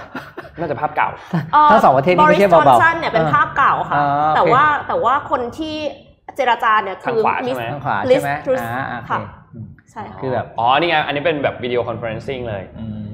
อ่าอ๋อโอเคค่ะอะเรามาที่มหากาพย์ TikTok กันดีกว่าอ่าอ่ามหากาพย์จริงๆค่ะมหากาพย์ TikTok เนี่ยเดี๋ยวนนท์เล่าย้อนความสรุปสั้นๆ ให้ทุกคนฟังนิดนึงคือ ก่อนหน้านี้เนี่ยโดนัลด์ทรัมป์เขาออกมาบอกว่าโอเคเขาเตรียมที่จะแบนละเขาจะแบน TikTok ออกจากสหรัฐ แล้วก็คือไม่ไม่ให้ทำธุรกิจในสหรัฐแล้ว ทีนี้มันก็มีหลาย ๆ บริษัทที่ออกมาให้ความสนใจว่าจะซื้อตัวค่ะ ธุรกิจของ TikTok ที่อยู่ในสหรัฐ ทีนี้อืมทรัมป์ก็เลยออกมาบอกว่าโอเคงั้นผมให้เวลา 45 วันอืมเพราะฉะนั้นในวันที่ 15 กันยายนก็คือเดือนหน้าเนี่ยถ้าไม่ได้มีดีลอะไรเกิดขึ้นเนี่ย TikTok โดนแบนออกจากสหรัฐ ทีนี้มันมีหลายบริษัทมากที่ออกมาแสดงความสนใจ แน่นอนว่าบริษัทหนึ่งก็คือ Microsoft ใช่ไหมครับค่ะ Microsoft เนี่ยเป็นบริษัทเดียวนะที่ไม่ถูกเรียกไปใน 4 บริษัทที่อ่าไปอ่าให้การกับสภาคองเกรสนะครับ antitrust ทีนี้ Microsoft แสดงความสนใจและ ก็ได้ติดต่อกับโดนัลด์ทรัมป์ด้วยคุณสัตยานันเดล่าซีอเนี่ยก็ติดต่อกับโดนัลด์ทรัมป์พูดคุยกันว่าโอเค เราจะมีการกำลังตกลงดีลกันอยู่แหละ ทรัมป์ก็โอเคต่อเวลาให้ แล้วทรัมป์ก็ออกมาพูดกดดันทางด้าน จริงๆ เขาเหมือนจะกดดัน Microsoft แต่เขากดดัน b y d a n c e ซึ่งเป็นบริษัทแม่ของ TikTok นะ เพราะว่าต้องการให้ดีลนี้เนี่ยเกิดขึ้นเร็วๆ จะได้กดราคา ราคาที่เขาประเมินกันออกมาเนี่ยมันอยู่ที่50,000ล้านเหรียญสหรัฐอืมซึ่ง50,000ล้านเหรียญสหรัฐเนี่ยเป็นตัวเลขที่สูงมาก เพราะว่ามันคือ10เท่าของตัวเลขประมาณการรายได้นะสิบหรือห้าสิบนะห้าสิบเท่า50ห้าสิบเท่าของตัวเลขประมาณการรายได้ขออภัยขอบคุณพี่เอ็มมากครับมันมันเยอะมากของตัวเลขประมาณการรายได้ในปี 2020 ของ TikTok นะครับ ทีนี้มันก็มีข่าวลือว่ามีอีกหลายบริษัทเหมือนกันที่สนใจ Apple มีข่าวลือเหมือนกัน แต่สุดท้าย Apple ออกมาบอกแล้วปฏิเสธปฏิเสธไม่ได้สนใจ อีกบริษัทหนึ่งที่ Twitter ช่วงวันหยุดคือ Twitter Twitter เนี่ยออกมาทางสำนักข่าวอันนี้ข่าวมาจากรอยเตอร์นะครับเขาออกมาให้แสดงความสนใจว่า Twitter เนี่ยจะเข้าไปอยู่ในเจรการเจรจาดีลนี้ ก็คือจะซื้อ TikTok มาเป็นของตัวเองด้วยเช่นเดียวกัน แต่ประเด็นมันคืออย่างนี้ คือราคาที่ประเมินออกมาเนี่ยมันอยู่ที่ 50,000 ล้านดอลลาร์สหรัฐใช่ไหมครับอืมแต่ว่ามูลค่าของบริษัท Twitter เนี่ย30,000ล้านนี่นะ ซึ่งต่ำกว่า และประเด็นอืมคืออืม นักวิเคราะห์หลายๆคนก็ออกมาบอกว่าเฮ้ยจริง ๆ แล้วเนี่ยเขาคาดการณ์กันว่า Twitter อาจจะไม่ได้มีเงินมันมากขนาดนั้นไม่ได้มีศักยภาพพอที่จะสามารถกู้เงินจำนวนอืมเยอะขนาดนั้นเพื่อมาซื้อกิจการของทาง TikTok ได้ แต่บริษัทหนึ่งคือบริษัท Silver Lake Silver Lake เนี่ยเขาเป็นหนึ่งในผู้ถือหุ้นของ Twitter นะครับเขาออกมาแสดงความสนใจเหมือนกันว่าเฮ้ยน่าสนใจนะ TikTok น่าสนใจ และมีความเป็นไปได้ที่เขาเนี่ยจะ ให้เงินสนับสนุนทางด้าน Twitter ในการเข้าซื้อกิจการของ TikTok ด้วยเช่นเดียวกันทำให้ดีลนี้เนี่ยก็เลยกลายเป็นดีลที่สนุกละไปต่อได้นะครับ เพราะว่าเฮ้ยถ้าสมมติไปอยู่ที่ทวิตเตอร์เนี่ยทวิตเตอร์เนี่ยต้องบอกว่าถึงแม้ว่าเขาจะเทียบ Facebook ไม่ได้หรอก ในเชิงเรื่องของแพลตฟอร์มออนไลน์ แต่ Twitter เนี่ยก็เป็นอันใหม่เป็นเทรนด์อันหนึ่งที่ต้องบอกว่าคนรุ่นใหม่เล่นกันเยอะนะใช่และค่ะ TikTok ก็เป็นจุดหนึ่งที่คนรุ่นใหม่เล่นกันเยอะเช่นเดียวกัน ถ้า Twitter ได้ TikTok ไปเนี่ยต้องบอกว่าเป็น movement ที่น่าสนใจมาก แต่นนนนมองนะนนมองว่า Microsoft น่าจะไม่ปล่อย ทีนี้ค่ะ ขอเสริมขอเสริมเรื่องพอดี executive order เนี่ยค่ะครับเอ่อขอขอภาพ M M4 ค่ะ มันไม่ได้มีเฉพาะ TikTok ไงอ่าโดน WeChat ด้วยไงอ่าแล้วเสร็จแล้วป WeChat รากด้ฏวยว่าใช่ใช่ใช่ Tencent ซึ่งเป็นบริษัทแม่ของ WeChat เนี่ยก็เลย หุ้นก็เลยตกลงนะคะประมาณ 5%นะคะหลังจากที่มีข่าวเรื่อง Executive Order ออกมา WeChat เนี่ยมีการดาวน์โหลดไป 19 ล้านครั้งนะคะในสหรัฐ เพราะฉะนั้นเนี่ยคือคนจีนนะใช้ WeChat กันทั้งโลก แล้วอืมกลายเป็นว่าตอนเนี้ยคนจีนในอเมริกาจะใช้ WeChat ไม่ได้นะคะ ซึ่งโอ้โหเป็นเรื่องที่ใหญ่มากนะแค่คะคิดก็มีปัญหาแล้วอะแล้วทีนี้สิ่งที่ Tencent ออกมาก็คือ Tencent ยังไม่ได้มี ท่าทีอะไรในขณะที่ TikTok บอกว่าเจอกันในศาลแน่ อ่าใช่ คือไอ executive order อันเนี้ยเขาลงนามวันพฤหัส พอลงนามปุ๊บ TikTok ก็มาเลย TikTok บอกว่าอะอย่างนี้เตรียมตัวที่จะฟ้องเลย เพราะว่าเฮ้ยการที่คุณมาเซ็น executive order อันนี้เนี่ยคุณไม่ได้มีหลักฐานเลยนะอืมว่าทางบริษัท TikTok เนี่ยมีการส่งข้อมูลให้กับรัฐบาลจีน เพราะฉะนั้น เดี๋ยวเจอกักล่าวหาลอยๆอ่าเป็นการกล่าวหาลอยๆเพราะฉะนั้นเขาก็เลยจะมีการฟ้องและบอกว่าจะเตรียมฟ้องในศาลเนี่ยซึ่งจะอยู่ในคดีเนี้ยจะถูกฟ้องในศาลเขตแคลิฟอร์เนียนะครับ โดยจะเริ่มต้นการฟ้องอย่างเร็วที่สุด และข่าวที่รายงานออกมาเนี่ยคือวันอังคาร ค่ะ จริงๆ TikTok เนี่ยเขาพยายามแล้วนะคะ ที่จะทำตัวให้เป็นอเมริกัน โดยการที่เขามี CEO เป็นคนอเมริกันอืมแล้วก็จ้างงานคนตั้ง 1,000 คนนะคะในสหรัฐอเมริกา เพราะว่าออฟฟิศที่ใหญ่ที่สุดของ TikTok อยู่ที่ LA นั่นก็ครับคือเหตุผลที่ไปฟ้องตรงนั้นละมั้งแล้วก็คิดว่าจะจ้างอีก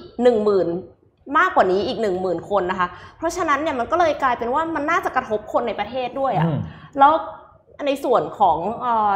ขอกลับมาที่ WeChat นะคะ คือการที่ทรัมป์แบน WeChat เนี่ยทำให้บางคนในในประเทศจีนเนี่ยเขาหาทางติดต่อกับญาติเขาแหละเขาก็ต้องเออดาวน์โหลดแอปอื่นนะคะ ซึ่งนะคะ Facebook WhatsApp อะไรเงี้ยก็โดนแบนไปหมดแล้วนะคะ ในอืมในจีน เพราะฉะนั้นเขาก็เลยใช้แอปชื่อ Signal เอาจริง ๆสารภาพก็คือยังไม่เคยได้ยินชื่อแอปครับนี้มาก่อนในชีวิตนะคะ แต่ว่าเขากล่าวว่า Signal เนี่ยเป็น encrypted chat app นะคะที่เขาให้ความสำคัญกับ privacy มากอ๋อเพราะฉะนั้นเนี่ยเขาก็จะไม่เปิดเผยข้อมูลของ user นะคะ ไม่เปิดเผยถึงขนาดไหน เขาบอกไม่ได้ว่ามีคนดาวน์โหลดไปเยอะแค่ไหนแล้วออืมเพราะว่าเขาไม่เปิดเผยออข้อมูลไเปิดเผยูเซอร์ค่ะ ไม่ไม่แม้กระทั่งจะเอา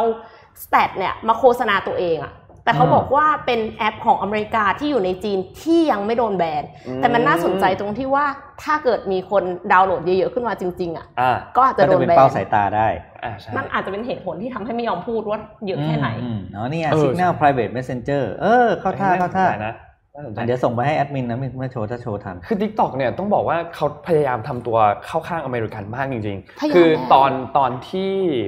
ฮ่องกงเพิ่งมีการบังคับใช้ตัวกฎหมายความมั่นคงใหม่ๆอะตอนนั้นอะ TikTok ก็ออกมาบอกนะว่าจะหยุดให้บริการในฮ่องกงเพราะว่าเขาไม่เห็นด้วยกับตัวกฎหมายความมั่นคงแห่งชาติอันนี้ ซึ่งเขาเขาก็พยายามทุกทางแล้วเหมือนกันนะทิกตอกเนี่ยน่าสงสารเหมือนกันนะเออน่าสงสารเหมือนกันแอบน่าสงสารเหมือนกันเพราะฉะนั้นดีลนี้เนี่ยน่าติดตามต้องรอดูยาวๆเหมือนกันว่าสุดท้ายแล้วเนี่ยใครจะได้ไป แต่ว่าอันเนี้ยเราติดตามโดยที่เรารู้ว่ามันมีกรอบเวลาคือวันที่ 15 กันยายนค่ะมันจะไม่เลยไปจากนี้แน่นอนอ่าและเรื่องบางเรื่องหลาย ๆ เรื่องอย่างเทรดบอลอย่างเงี้ย เราไม่รู้แล้วว่าจะจบเมื่อไหร่ แต่อันเนี้ยอืมเรารู้ว่าอย่างน้อยเนี่ยมันจะจบวันที่ 15เนี่ยแน่นอนนะครับอ่านี่ครับหน้าตานี่ Signal เนี่ยเห็นไหมแอปเราไวไหมไวโอ้โหสุดๆเห็นไหมสุดยอดไปใครยังไม่เคยไปโหลดซะไป อ่าเดี๋ยวพาไปเที่ยวญี่ปุ่นนะครับครับ อะขอภาพ P0 ขึ้นมาครับ P0 เพราะว่ามันเป็นข่าวที่แทรกขึ้นเราไปขึ้นหนึ่งไปแล้วนึกไม่ออกศูนย์แล้วต้อกังนมีติดนะครับลบนะคะอ่านะฮะอ่านะครับ ใครที่เคยไป ที่กัมพูชาจะเห็นห้างญี่ปุ่นห้างหนึ่งนะครับ ชื่ออีออนนะครับ ไปเปิดที่กัมพูชาอยู่สามสามสาขาใหญ่มากเลยนะครับ ทีนี้ล่าสุดเนี่ยอีออนเนี่ยก็เริ่มขยายเข้าสู่ประเทศพม่าแล้วนะครับ โดยจะเปิดสาขาแรกเนี่ยในปี 2023 โดยลงทุนเนี่ยกว่า 180 ล้านเหรียญสหรัฐนะครับ นี่คือภาพของโครงการที่จะเกิดขึ้นนะครับ โครงการนี้เป็นโครงการที่มีพื้นที่ 72,000 ตารางฟุตนะครับแล้วก็ห่างจากตัวเมืองย่างกุ้งประมาณ 30 นาทีนะครับเริ่มก่อสร้างต้นปี 2021 นี้เองนะครับก็เร็วๆนี้ โดยเป็นการร่วมทุนระหว่างอีออนนะครับซึ่งเป็นหนึ่งในผู้ประกอบการห้างสรรพสินค้าที่ญี่ปุ่น จะร่วมทุนอีออนถือ 70 นะครับแล้วก็ร่วมทุนกับกลุ่มเชเวตวงนะครับถ้าอ่านผิดขออภัยด้วยนะครับเชเวตวงนะครับอีก 30%เชเวตวงเนี่ยก็ไม่ใช่ใครอื่นไกลนะครับเป็นผู้ประกอบการ ศูนย์การค้ารายใหญ่ที่สุดของพม่านั่นเองนะครับ ซึ่งปัจจุบันนี้เชเวตวงมีอยู่แล้ว 6 ศูนย์การค้า แล้วก็กำลังจะมีอันเนี้ยเป็นร่วมทุนเป็นอันที่ 7 นะครับ ซึ่งถือว่าเป็นโครงการแรกที่เกิดขึ้นหลังจากรัฐบาลพม่าเนี่ยเปลี่ยนแปลงกฎหมาย ให้ต่างชาติเข้าถือหุ้นได้มากกว่า 50%นะครับ อ่า อันนี้คือน่าสนใจมากนะครับ ก็ ก็ยังแปลกใจนะ ตอนเห็นข่าวเนี่ยก็บอกเฮ้ยยังสร้างศูนย์การค้ากันอีกเหรออ๋ออม แต่ก็เขาคงแต่ญี่ปุ่นก็คือญี่ปุ่นอะคือเขาญี่คิปุ่ดนจะทำแล้วเขาก็ทำอะใช่คือญี่ปุ่นก็อย่างว่านะไม่ค่อยเปลี่ยนไม่ค่อยเปลี่ยนแปลงเนาะอ่าก็ไม่ไม่ลุยตะลุยถั่วก็จะทำไม่ได้อย่างนี้อะก็เอาใจช่วยแล้วกันว่าขอให้เปิดแล้วมีคนเช่านะครับ เพราะว่าศูนย์การค้าก็อย่างที่เห็นในหลายหลายๆที่ทั่วโลกนะครับ ก็มีปัญหาเรื่องของพื้นที่เช่าอยู่ตอนนี้นะครับแล้วข้อมูลเพิ่มเติมนิดนึงก็คือนอกจากที่กัมพูชาแล้วเนี่ย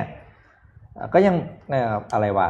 อีออนเนี่ยก็มีไปที่เวียดนามด้วยนะครับ แล้วก็ที่อินโดนีเซียมาแล้วเหมือนกันนะครับ ก็อืมนี่แหละ ขยายปีกไปเรื่อยๆ แต่แปลกนะถ้าญี่ปุ่นมาไทยไปทุกรายเนาะอืมแล้วนับสิเหลือใครไม่เหลือแล้วอะอีเซตันก็ไปอะเหลือเหลือเหลือเหลืเหลือใครครับทาคาชิมายะที่อยู่ที่แซมสิแซมไอคอนพารากสยามเยไอคอนสยามเดีวแยกอ่าขั้นสยามอยู่คนสุดท้ายอ่าอีสตันไปแล้วอืมเรียบร้อยแต่แล้วซูเปอร์ยังอยู่นะแม็กซ์ไซยังอยู่อ่าบางส่วน แต่ว่าห้างสรรพสินค้าสิที่อยู่นะอ่าตั้งแต่ไทยค่ะเดนมารูแล้วก็ตรงที่อยู่ตรง เสรีเซ็นเตอร์โตจำชื่อคิวไม่ยัได้งอแล้วยู่ไหมฮะโตคิวไปโตคิวโตเกียวไม่อยู่แล้วนะนานมากแล้วปะอืมตกข่าวโอเคโดนขอเสริมญี่ปุ่นนิดนึงครับผมญี่ปุ่นเนี่ยอ่าชินโซอาเบะนะครับนายกรัฐมนตรีเขาออกมาพูดถึงว่า คือญี่ปุ่นเนี่ยเป็นประเทศหนึ่งที่เวลาเขาจะประกาศล็อกดาวน์หรือว่าอะไรเขาเขาไม่ค่อยออกมาบังคับอะเขาจะพูดมาในเชิงว่าขอขอความร่วมมือความร่วมมืนี่คือญี่ปุ่น ญี่ปุ่นญี่ปุ่นเลยนะครับ ซึ่งญี่ปุ่นเนี่ยก็ชินโซอาเบะก็ออกมาบอกนะครับเขาบอกว่า เขาใช้คำนี้เลยนะว่า ตอนนี้ประเทศญี่ปุ่นเนี่ยต้องหลีกเลี่ยงที่จะมีการประกาศ emergency อีก เพราะว่าถ้ามีการประกาศ emergency อีกเนี่ยมันจะส่งผลทำให้เศรษฐกิจเนี่ยมันยิ่งแย่ลงไปอีก อันนี้มันมีเคสมาให้เห็นแล้วก่อนหน้านี้เนี่ยในช่วงอันนี้เขาเอาตัวเลขมานะครับตัวเลข GDP เนี่ยมันลดลงถึง 20%เลยนะตั้งแต่เดือนช่วงเดือน 4 ถึงเดือน6นะครับ ในควอเตอร์ที่2เนี่ยซึ่งเป็นตัวเลขที่ลดลงเยอะมากนะ20% GDP เนี่ยเพราะฉะนั้นเขาก็เลยออกออกมาแสดงความกังวลว่าคือ แม้ว่าสถานการณ์มันจะแย่แค่ไหนเนี่ยเขาก็จะให้มันเป็นแผนสุดท้ายอะถ้าจะมีการประกาศ emergency จริง ๆ แล้วก็เลยออกมาเชิงว่าขอความร่วมมือแล้วกันว่าให้ใส่หน้ากากให้ทำ social distancing กันนะครับคือมันดูญี่ปุ่นมากเลยอะอืมญี่ปุ่นแบบญี่ปุ่นสุด ๆ เลยนะครับสำหรับเรื่องนี้ขอเอ่อ น่าจะได้ข่าวสุดท้ายแล้วมั้งขอไปที่ภาพ M2 หน่อยค่ะ ค่ะ เป็นการประทะดุเดือดนะคะ ระหว่างจีนกับอินเดียนะคะ นอกจากจีนกับสหรัฐอเมริกาแล้ว ค่ะ ก็อย่างที่ทุกท่านทราบกันว่าก่อนหน้านี้มีการประทะกันระหว่างทหารจีนกับอินเดียนะคะ ตรงกาวานวัลเล่นะคะ ซึ่งทำให้ทหารอินเดียเนี่ยเสียชีวิตไป 20 นาย แต่ว่าทหารจีนเนี่ยก็เสียชีวิตเหมือนกัน แต่ว่าจีนไม่ได้ออกมาประกาศว่าเท่าไหร่นะคะ แล้วก็ ทำให้ส่งผลยังไงบ้าง แน่นอนว่าความสัมพันธ์ระหว่างประเทศเนี่ยมันก็ต้องไม่ดีนะคะทำให้การลงทุนของจีนในอินเดียเนี่ยมีแนวโน้มลดลดลงนะคะ เพราะว่าตั้งแต่ปี 2010อะค่ะจีนมีแผนที่จะลงทุนในอินเดียถึง 26,000 ล้านเหรียญสหรัฐนะคะครับโดยที่ประมาณ 50%เนี่ยเป็นอืมโครงสร้างพื้นฐาน เช่นทางรถไฟถนนแล้วก็โทรคมนาคมนะคะ แต่เมื่อมีการกระทบกระทั่งกันเนี่ยก็เลยทำให้อินเดียเนี่ยเข้มงวดกับ project ที่จีนจะลงทุนมากขึ้น โดยเฉพาะเป็น project ของภาครัฐ เพราะว่า project ของเอกชนเนี่ยก็ยังดูที่ return กันอยู่นะคะ แล้วก็จีเอ่ออินเดียเนี่ยมีการ block TikTok ไปก่อนหน้านี้อืมก่อนอเมริกาจะ ban ครับนะคะ แล้วก็มีการบล็อก UC browser ของจีนอีกด้วยนะคะ ซึ่ง ตอนเนี้ยนอกจากนั้นอินจีอินเดียเนี่ยค่ะยังทบทวนการสอนภาษาจีนนะคะ ซึ่งก่อนหน้าเนี้ยเคยโปรโมทว่าแบบเราจะได้เข้าใจกันมากขึ้นสื่อสารกันมากขึ้น เราจะต้องรู้ภาษาจีนนะคะ แล้วก็เลยกลายเป็นยกเลิกเหมือนกับ ตอนแรกเขามีความร่วมมือกัน ระหว่างเอ่อจีนกับอินเดียในการครับแบบสอนภาษาจีนให้ ให้นักศึกษาอินเดียอะไรเงี้ยค่ะ ซึ่งปัจจุบันเนี่ยมีนักศึกษาอินเดีย 23,000 คนเรียนในมหาวิทยาลัยของจีนอืมอ่าในทางกลับกันคนจีนที่เรียนที่อินเดียมีมีน้อยกว่าครับ แต่ว่าก็เลยกลายเป็นว่ามันไปเรื่อยเลยอะค่ะ นอกจากเรื่องการลงทุนเรื่อง infrastructure ซึ่งจริง ๆ แล้วคนที่ได้ประโยชน์อาจจะเป็นคนอินเดียนะอ่าแต่ว่าอินเดียกลับกลายเป็นไปลดแผนตรงนี้ของจีนแล้ว ก็เลิกเหมือนกับ ไม่ไม่ได้สนับสนุนให้มีการสอนภาษาจีนในอินเดียแล้วด้วยคือค่ะคือไอ้ปัญหาเรื่องเขตแดนอันเนี้ยมันเดือดมากจริง มันเดือดมาตั้งแต่ปีแบบมันเดือดมานานแล้วหนึ่งพันหกเอ่อหนึ่งพันเก้าร้อยหกสิบสอง ใช่ แต่ว่าเพิ่งมามีปีนี้แหละที่มีคนเสียชีวิตที่มีทหารเสียชีวิตกันค่ะระหว่างทหารอินเดียแล้วจริงๆคือคือคือทางฝั่งอินเดียก็รายงานว่ามีทหารเสียชีวิตฝั่งอืม จีนเขาไม่รายงานอะไร แต่ว่าอินเดียก็บอกว่าสูญเสียกันทั้งสองฝั่ง แล้วก็อันนี้เนี่ยคือมันก็ขึ้นขึ้นลงลงเหมือนกันนะ เพราะว่ามีช่วงหนึ่งที่ออกมาบอกว่า ตกลงกันได้แล้วอ่าแล้วก็สักพักก็เอาอีกอ๋อเอาไปเย็นอีกแล้วมีปัญหากันอีกแล้วก็คิดว่าเรื่องนี้น่าจะต้องอีกสักพักแหละ คือมีมีได้ยินว่าน่ากลัวจะเป็น World War 3 โอ้โหอืมหนังเลยเหรอ ปีนี้เราได้ยินคำว่า World War 3 เยอะมากเลยนะแต่คือไม่ใช่แค่คู่นี้นะอ่าตั้งแต่ต้นปีเลยที่ที่มีการทิ้งระเบิดสหรัฐอเมริอ่าใช่กาอย่างเงี้ยอืมโอ้ตายละปีนี้ ปีนี้น่ากลัวมากครบถ้วน ครับแปดวันนี้โมงครบถ้วนนี่ข่าวเหลือเยอะมากเดี๋ยวพรุ่งนี้ใช่ใช่เดี๋ยวเดี๋ยวพรุ่งนี้เก็บไว้อ่านได้อัปอาทิตย์หนึงอะสบายเลยอะเดี๋ยวพรุ่งนี้เพราะมันเป็นเป็นบทความยาวๆที่ไปสอยไปอย่างแมคเคนซี่กับเบนหลายตัวเลยครับสุดสัปดาห์ที่ผ่านเดี๋ยวพรุ่งนี้มาต้องอัปไม่มีเดอะไรตทสถานการณ์เลบานอนให้ฟังอืมครับอ่าเลบานอนนี้มีอัปเดตพอำมสำหรับควรสามท่านแรกที่ตอบถูกว่าวันนี้เจ็ดโมงครึ่งเป็นหน้าที่ของน้องเอ็มนะครับ เดี๋ยวทีมงานจะอินบ็อกซ์ติดต่อกลับไปเพราะที่ผมผมถ่ายรูปเก็บไว้ละนะครับโอเคไม่ต้องกลัวนะครับ ก็นะคขรัอบบคุณสำหรับการติดตาม วันนี้คนดูเยอะเหมือนกันนะครับคนดูผมอยู่อยู่กับเราใน YouTube เนี่ยอยู่กันประมาณพันหนึ่งร้อยใน Facebook เนี่ยวันนี้เห็นพันสามก็อยู่กันประมาณ 2,000กว่าคน ขอบคุณทุกคนมากๆที่ติดตามนะครับ แล้วก็พรุ่งนี้มาลุ้นกันว่าใครมาอ่าน นี่เราเป็นรายการอะไรพรุ่งนี้มาก็ดนตรีพรุ่งนี้มาลุ้นกันพรุ่งนี้มาลุ้นกันได้ครับวันนี้เราสามคนขอบคุณมากนะครับที่ติดตามแล้วเจอกันใหม่วันพรุ่งนี้เช้าครับ สวัสดีครับ สวัสดีครับ Mission Daily Report